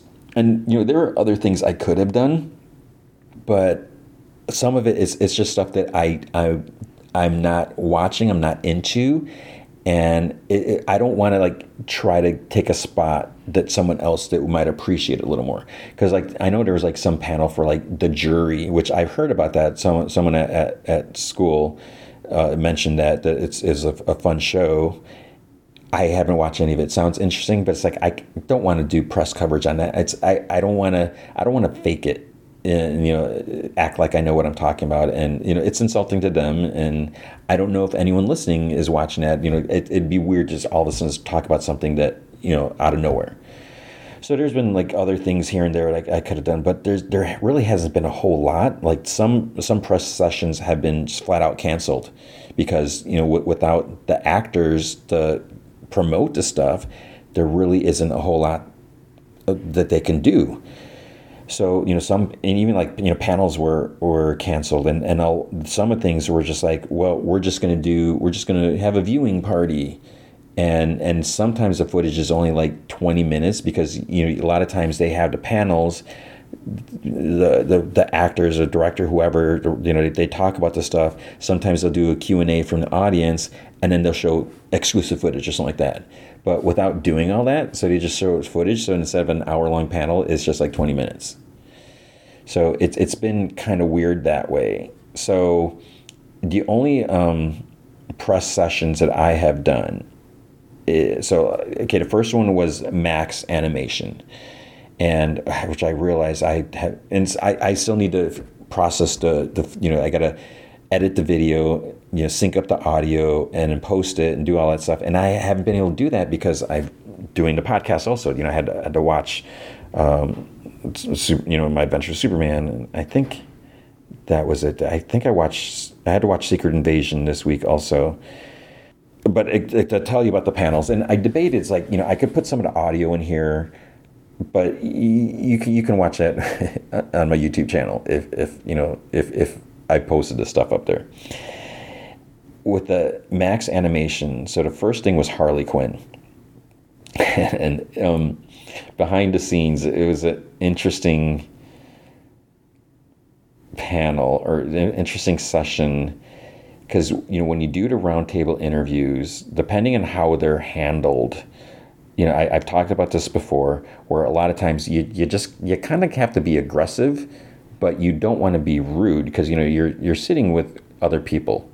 And the nice thing about this is, like when I when I sat down there, like this one guy Donovan, he's like G man, you know, he like knew he was, and then uh, you know some people you, you recognize like uh, I met someone else you know Megan uh, at uh, she's an editor for uh, beautifulballad.org so check them out so you know you you I'm going to be sitting there with an hour so you don't want to be rude and you know it's like it's it is kind of like every man for themselves but it's also like we're in this together and I've always been like that you know I've always talked to people from other outlets and and I don't, I, I, get that we're competitors, but I feel like we each have our own audience, our own angle. And, and there's, who's to say that someone's only going to visit one place? I mean, so I, I just think that's kind of ridiculous. Um, last year, I, I don't remember if I mentioned it during the, the Gotham Knights video thing, roundtable session. I, I my my video got messed up. I like missed like the first thirty seconds. So someone else like like hey, I, I can send you the video footage. So I just was able to use that little clip, sync it up, which was was awesome. You know, you help each other out because we're all here. You know, so it, it's it's great when you have that. But um, there's one one person who was new to this and very excited, very enthusiastic, trying to have a conversation with the people, and that's not really what we're there for. And it, it you know, it, it's fine. You know, sometimes, okay, I get it. But when the people are trying to answer and someone else keeps interrupting, like as they're trying to answer, like not even able to answer, that, that was, uh, yeah, that was something. But so with uh, Harley Quinn, what we find out, um, I like I was interested, like, uh, what is a process? You know, do you do you how do you how does DC approve of this? You know, because I'm sure you have to like, okay, here's a script, here's the outline. You know, they're not going to start work on it. You know, and then DC's like, no, you can't do this. And you know, we we, we I, I kind of felt bad because then it, it kind of turned into this big long talk about like f bombs and how many, and you know, just like because you know, it started off where they were limited. How many? I feel like the first one had a lot of f bombs, but I think there's like I think we had like seven or something like that. But then they're talking about like sometimes the the actors ad lib and they'll add another one in there and it just seems kind of natural and it seems funny at the time and you know they don't want to stifle it and say oh no you can't do that. But then they're like so well sometimes if you use you know the f-bomb like twice in one sentence you know or whatever it gets to be too much. And so there's all that. We also found out you know the main thing is is ivy harley and ivy are still going to be together because they're a couple and you know they want to embrace that. And i think that's great that you know like let's that that's firm. Let's keep that you know lois and clark uh, you know batman and catwoman you know that these are these concrete couples. So we have that. They're going to be going to different locations. They're going to be going to las vegas. They're going to be going to the moon which you see in the promo. They're like in this rocket sh- weird looking rocket ship and and stuff like that. And uh, there's you know bane's going to get another little spotlight which is great and um, so I think that was about it for Harley. So that's going to start up this week, which it's going to be tough for me to watch it this week. We'll we'll we'll see what happens. Um, then there was Fionna and Cake. We talked to like the showrunner and a supervising uh, a director, and I'm I'm really excited about that. So that starts on August 31st. And um, what I didn't realize is this is picking up like some years later. So it's kind of like the time is still going on because you know we've seen if you've watched uh, the the other Adventure Time. Um, why am I drawing a blank with it? I wrote it when I, I did a write up. Um, and so so Max did like four Adventure Time specials, and they're like almost like an hour, like 45 minutes an hour. And in one of them, we see like Finn is an adult, and you know he's got like a beard, and you know he's still his missing an arm, and you know all that. So Fionna is going to be like you know 31, you know 30 something, and it's weird because like, you can see the trailer, and I you know posted in an article in Entertainment Fish, and you know she's trying to make rent, and you know she's like living in a world and there's no magic, and she's like this is just seems weird, like something's missing, and obviously things start to, to kick back in, and and so it'll be interesting like how did things get there. But what's interesting is, you know, they they did mention that you know we're going to see Finn. I think there might have been some footage at, at, at the panel. I didn't, I didn't, get a chance to go there, and uh, so you know we may see Finn and Jake. But you know they, they there's very cautious. You know they don't want to just have cameos just for the sake of cameos, and they don't want to take away from you know Fionna Cake because it's their show, and you know we have Simon's going to be there, so. Um, yeah, we have that. Um, someone asked, "Is like, are we gonna see tree trunks?" And I was just like, um, and the, the guy's like, the voice actor passed away, and know, it's like it's, it was like a couple years ago. Cause I, I remember hearing about that because uh, I don't know how I feel about tree trunks. I you know I, I feel bad you know for the loss of a person, but but but they did say that they did get like one we will be seeing tree trunks there will be like some appearance or uh, i don't know exactly how or what but we'll have something there so um, I'm, I'm looking forward to that because I, I just i love adventure time so much and then the other one is called Young Love. So there's there's like a like a, almost like a seven minute short. You look it up on YouTube. It's called Hair Love. You may have heard of it. Uh, I uh, you know, I'm living in a cave and, and didn't hear about it before, but Hair Love is about this father trying to help his daughter do her hair. You know, is, is you know this is you know a black girl she's got her hair you know she's watching these videos like you know there's like some hair blogger you know youtube like how to do this and her you know her hair is like out of control and she, you know, she's trying to fix it and you know it's, it's like a special day you know something's marked on the, i feel like i'm giving away too much so she you know she's trying to do her hair and then the, the dad's like um, baseball cap and you know she, so it's it's very touching and um, there, there was one part i'm just like oh, you know i was getting emotional but it, it is something because I remember trying to do my daughter's hair. I mean, it wasn't like that. You know, I was trying to do like how how can I get put her hair in a ponytail? You know, just a simple ponytail. So it's it's a very touching short. I mean, you should really see that. So then Young Love's going to expand on the family, but they're going to be like half hour episodes, and I think there's like 12 episodes in the season.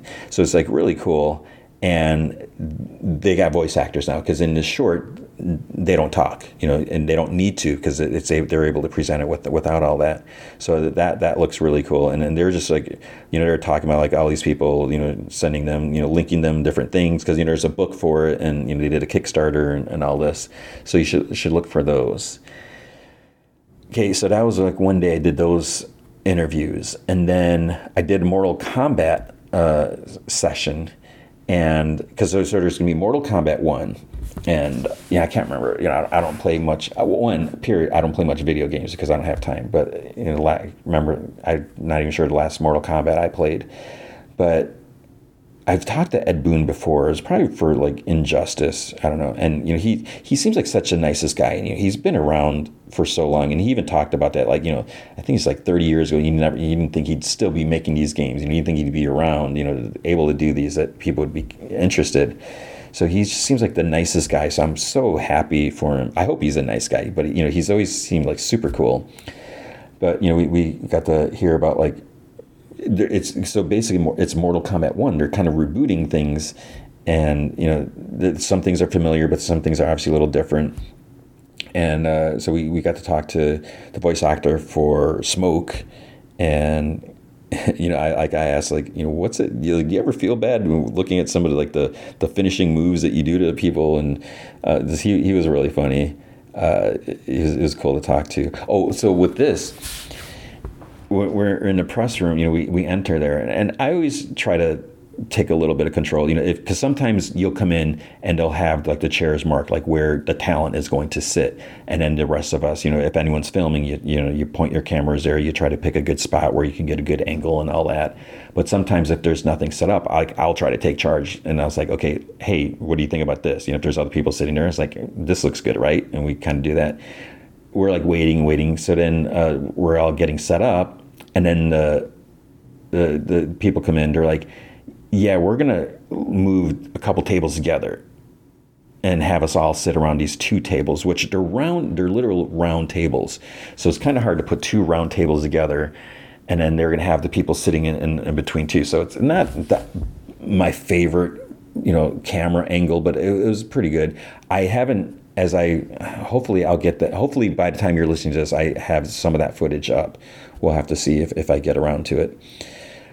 But I also got to talk to Kelly Hu, uh, and she talked about playing Deathstrike you know, an X Men, which is so cool because when, when I saw she was going to be there, because she's not a SAG actor, so she's able to talk about, uh, you know, being you know Lei Ming. I think she, she's playing here. So she was just like super cool because you know she's like I'm not really into games and you know she doesn't really know a whole lot, but you know she's she's done a you know different you know, games she's voiced and stuff like that.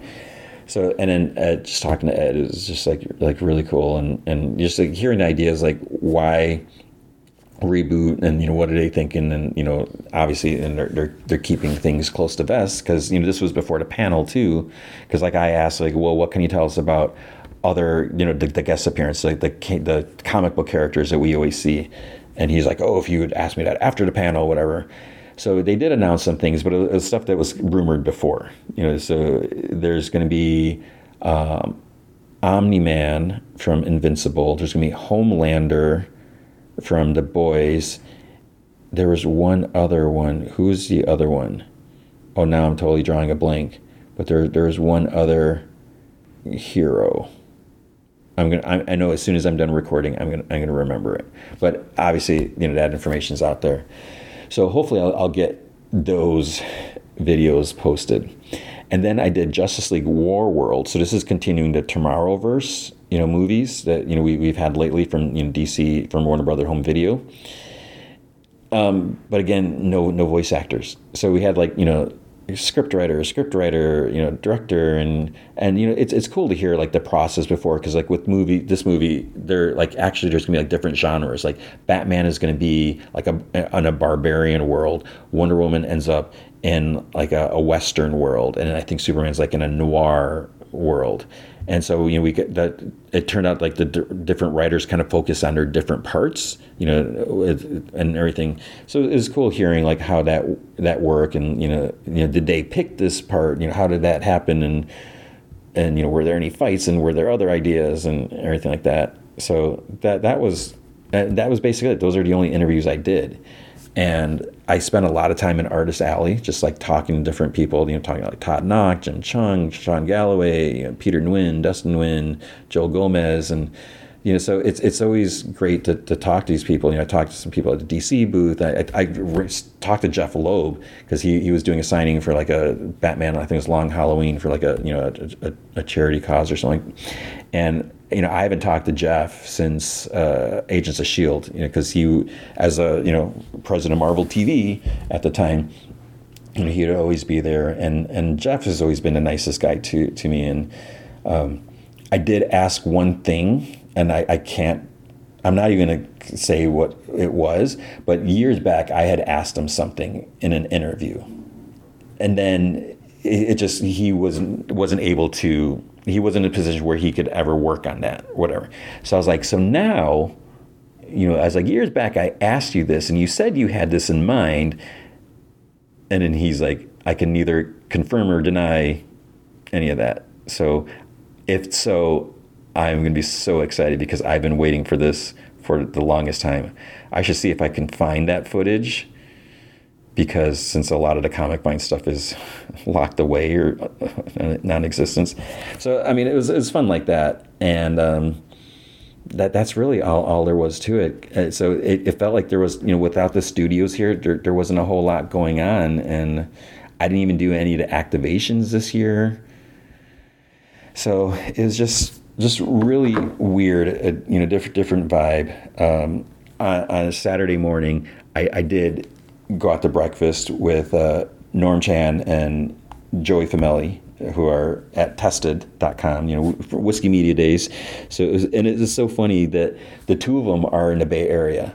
And you know, it, it takes us going to the, the San Diego to meet up and, and have a meal together. So it, it, was it was it was so cool, you know, because man, we you know we we did so much together back then. So it's like I love those guys, and so it was. Uh, definitely, I mean, that was like one of the highlights is, is getting to catch up with them. So I, if I look at things like that, you know, just like all the time I spent talking to, you know, my, my artist friends, you know, industry friends that, you know, this is the only time I see them.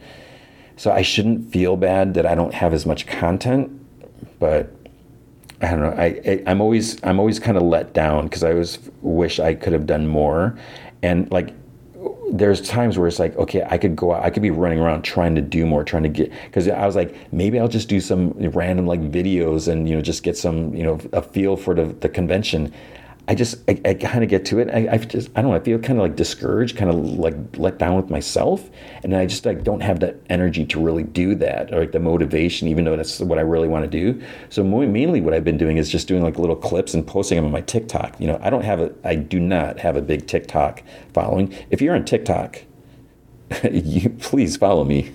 I would totally appreciate it. You know, G Man from Heck on TikTok. But you know, I, I have put posted some some clips on there and you, you don't need to have a TikTok. You don't need to download the TikTok app to view them. You can just go to, you know, just search G Man from Heck TikTok and you can find my page right away and you can watch them online. You know, you do not need an account to view these these videos and that. Um, but that yeah, that's mainly what I did. So uh, as soon as I'm done here, I'm gonna like head back out on, onto the floor, and I have zero, you know, no agenda, just to see what I what I can see, and um, because I at at this point, you know, we're like over halfway through the show, like I haven't even seen the entire floor, but it's it's also weird to think that like Sideshow Collectibles is not here. You know, they didn't set up, and uh, I don't even know what else is out there, but that's it. So I think on that note, that's that's going to be the end. So it's been a really weird San Diego. Like I said, I should be happy and excited. You know, I'm happy to be here, but I'm I'm also kind of bummed a little bit. I guess. So I don't know. And and I hate to end on that note, but that is going to be it for the, for this week. So I think this has been. I don't again. I don't even know how long this this episode has been big big thanks to Dave McPhail and Andrew Loken. They're big supporters of the show. You can be a supporter by going to patreon.com slash gman. I can barely talk. Any amount you can commit to will be extremely super awesome, especially after how much I'm spending this weekend. Um, if you commit at the Rick Jones tier or higher, you get access to the secret podcast from Heck, which is an additional 30 minutes of podcast entertainment every single week. I recently talked about a bunch of Silver Age, uh, like Superman comics, Lois Lane, Jimmy Olsen uh, I, th- I, think I might go back to Amazing Spider-Man, like some John Romita era Spider-Man comics. Do that for a little bit, pick up where I left off. Um, but if you can't commit to monthly commitment, you can also help out by going to ko-fi.com slash gman from heck, and you can buy me a virtual cup of coffee or three. That's ko-fi.com slash gman from heck. So what's going to happen next week? It's it's going to be crazy. So I, as I may have mentioned, I don't remember if, if I, what I've said or not. So Tuesday, I'm flying out to to visit my daughter to see like where she's living because you know she moved out of state, um, hopefully for temporarily. So I'm going to go you know see hang out with her, see the, the place or anything like that. We're flying back Friday, and then uh, you know so we'll get back Friday, you know late Friday, and then Saturday we have Taylor Swift, and um, so it's it's going to be kind of tight to, you know, will I be able to watch everything and still record everything? So Monday, I'm going to have a small window. I might try to go to the movies to see either Barbie or Oppenheimer because I don't think anything is opening up this coming week. And I actually I don't think anything is opening the following week. Let me just check real quick. Okay, it looks like on July 28th, we have Haunted Mansion. Uh, I, I, I, don't know if I'm. I, I'm, I mean, I maybe I, I, I saved that for a secret podcast episode at, some point. I, I really, you know, I can't remember if I've seen any trailers for it. I, I, know I remember when a trailer came out. I don't know if I have to watch that. I haven't seen anything, so I might. I have a feeling I might do Barbie. I'm really really curious about Barbie, just with what everyone's been saying about that. And then the following week, uh, on August 4th, there's Meg 2, which I'm kind of curious about that. And there's also Till Death Do Us Part. I don't remember if I've heard anything about that. Oh, it's a Final Destination, which I haven't seen. I don't even know how many Final Destinations, but maybe then the next next week I do Oppenheimer, because then after that is Gran Turismo, and then the 18th is Blue Beetle, and and you know maybe I, uh, the, the 25th I'm not sure about any of these. Bottoms, A Hill, Retribution, Whitebird. Maybe one then I, I do Haunted Mansion or you know go back and do something. So we'll see. But I have a feeling I might be going towards Barbie. And I know some people are like, no, you got to see Oppenheimer first. But I'm just really, really curious about. Well, we'll see. You know, it, it may change last minute. So um, yeah. So next week's going to be be kind of kind of interesting. But and like I said, you know, before you know, I, I, haven't. It's been over months and I've seen my. I know it's only only been a month, but you know, this is my kid that I've seen like every single day, pretty much, except when I've been traveling at shows. So, uh, uh you know, my my heart has been you know aching to see her again. So, I'll do what I can next week, obviously, because you know I will definitely you know I cannot miss a week. I'm determined to continue putting out episodes every single week since I've started. So I'll do what I can and try to make up for it after that whenever. So I hope you are doing well. I hope you're taking care of yourself. I hope you are having a good time. If you went to Comic Con, I hope you had a better time than I did. But, you know, it's, it's been fine for me. But I hope you're doing fun things, and I hope you remember to be good to each other.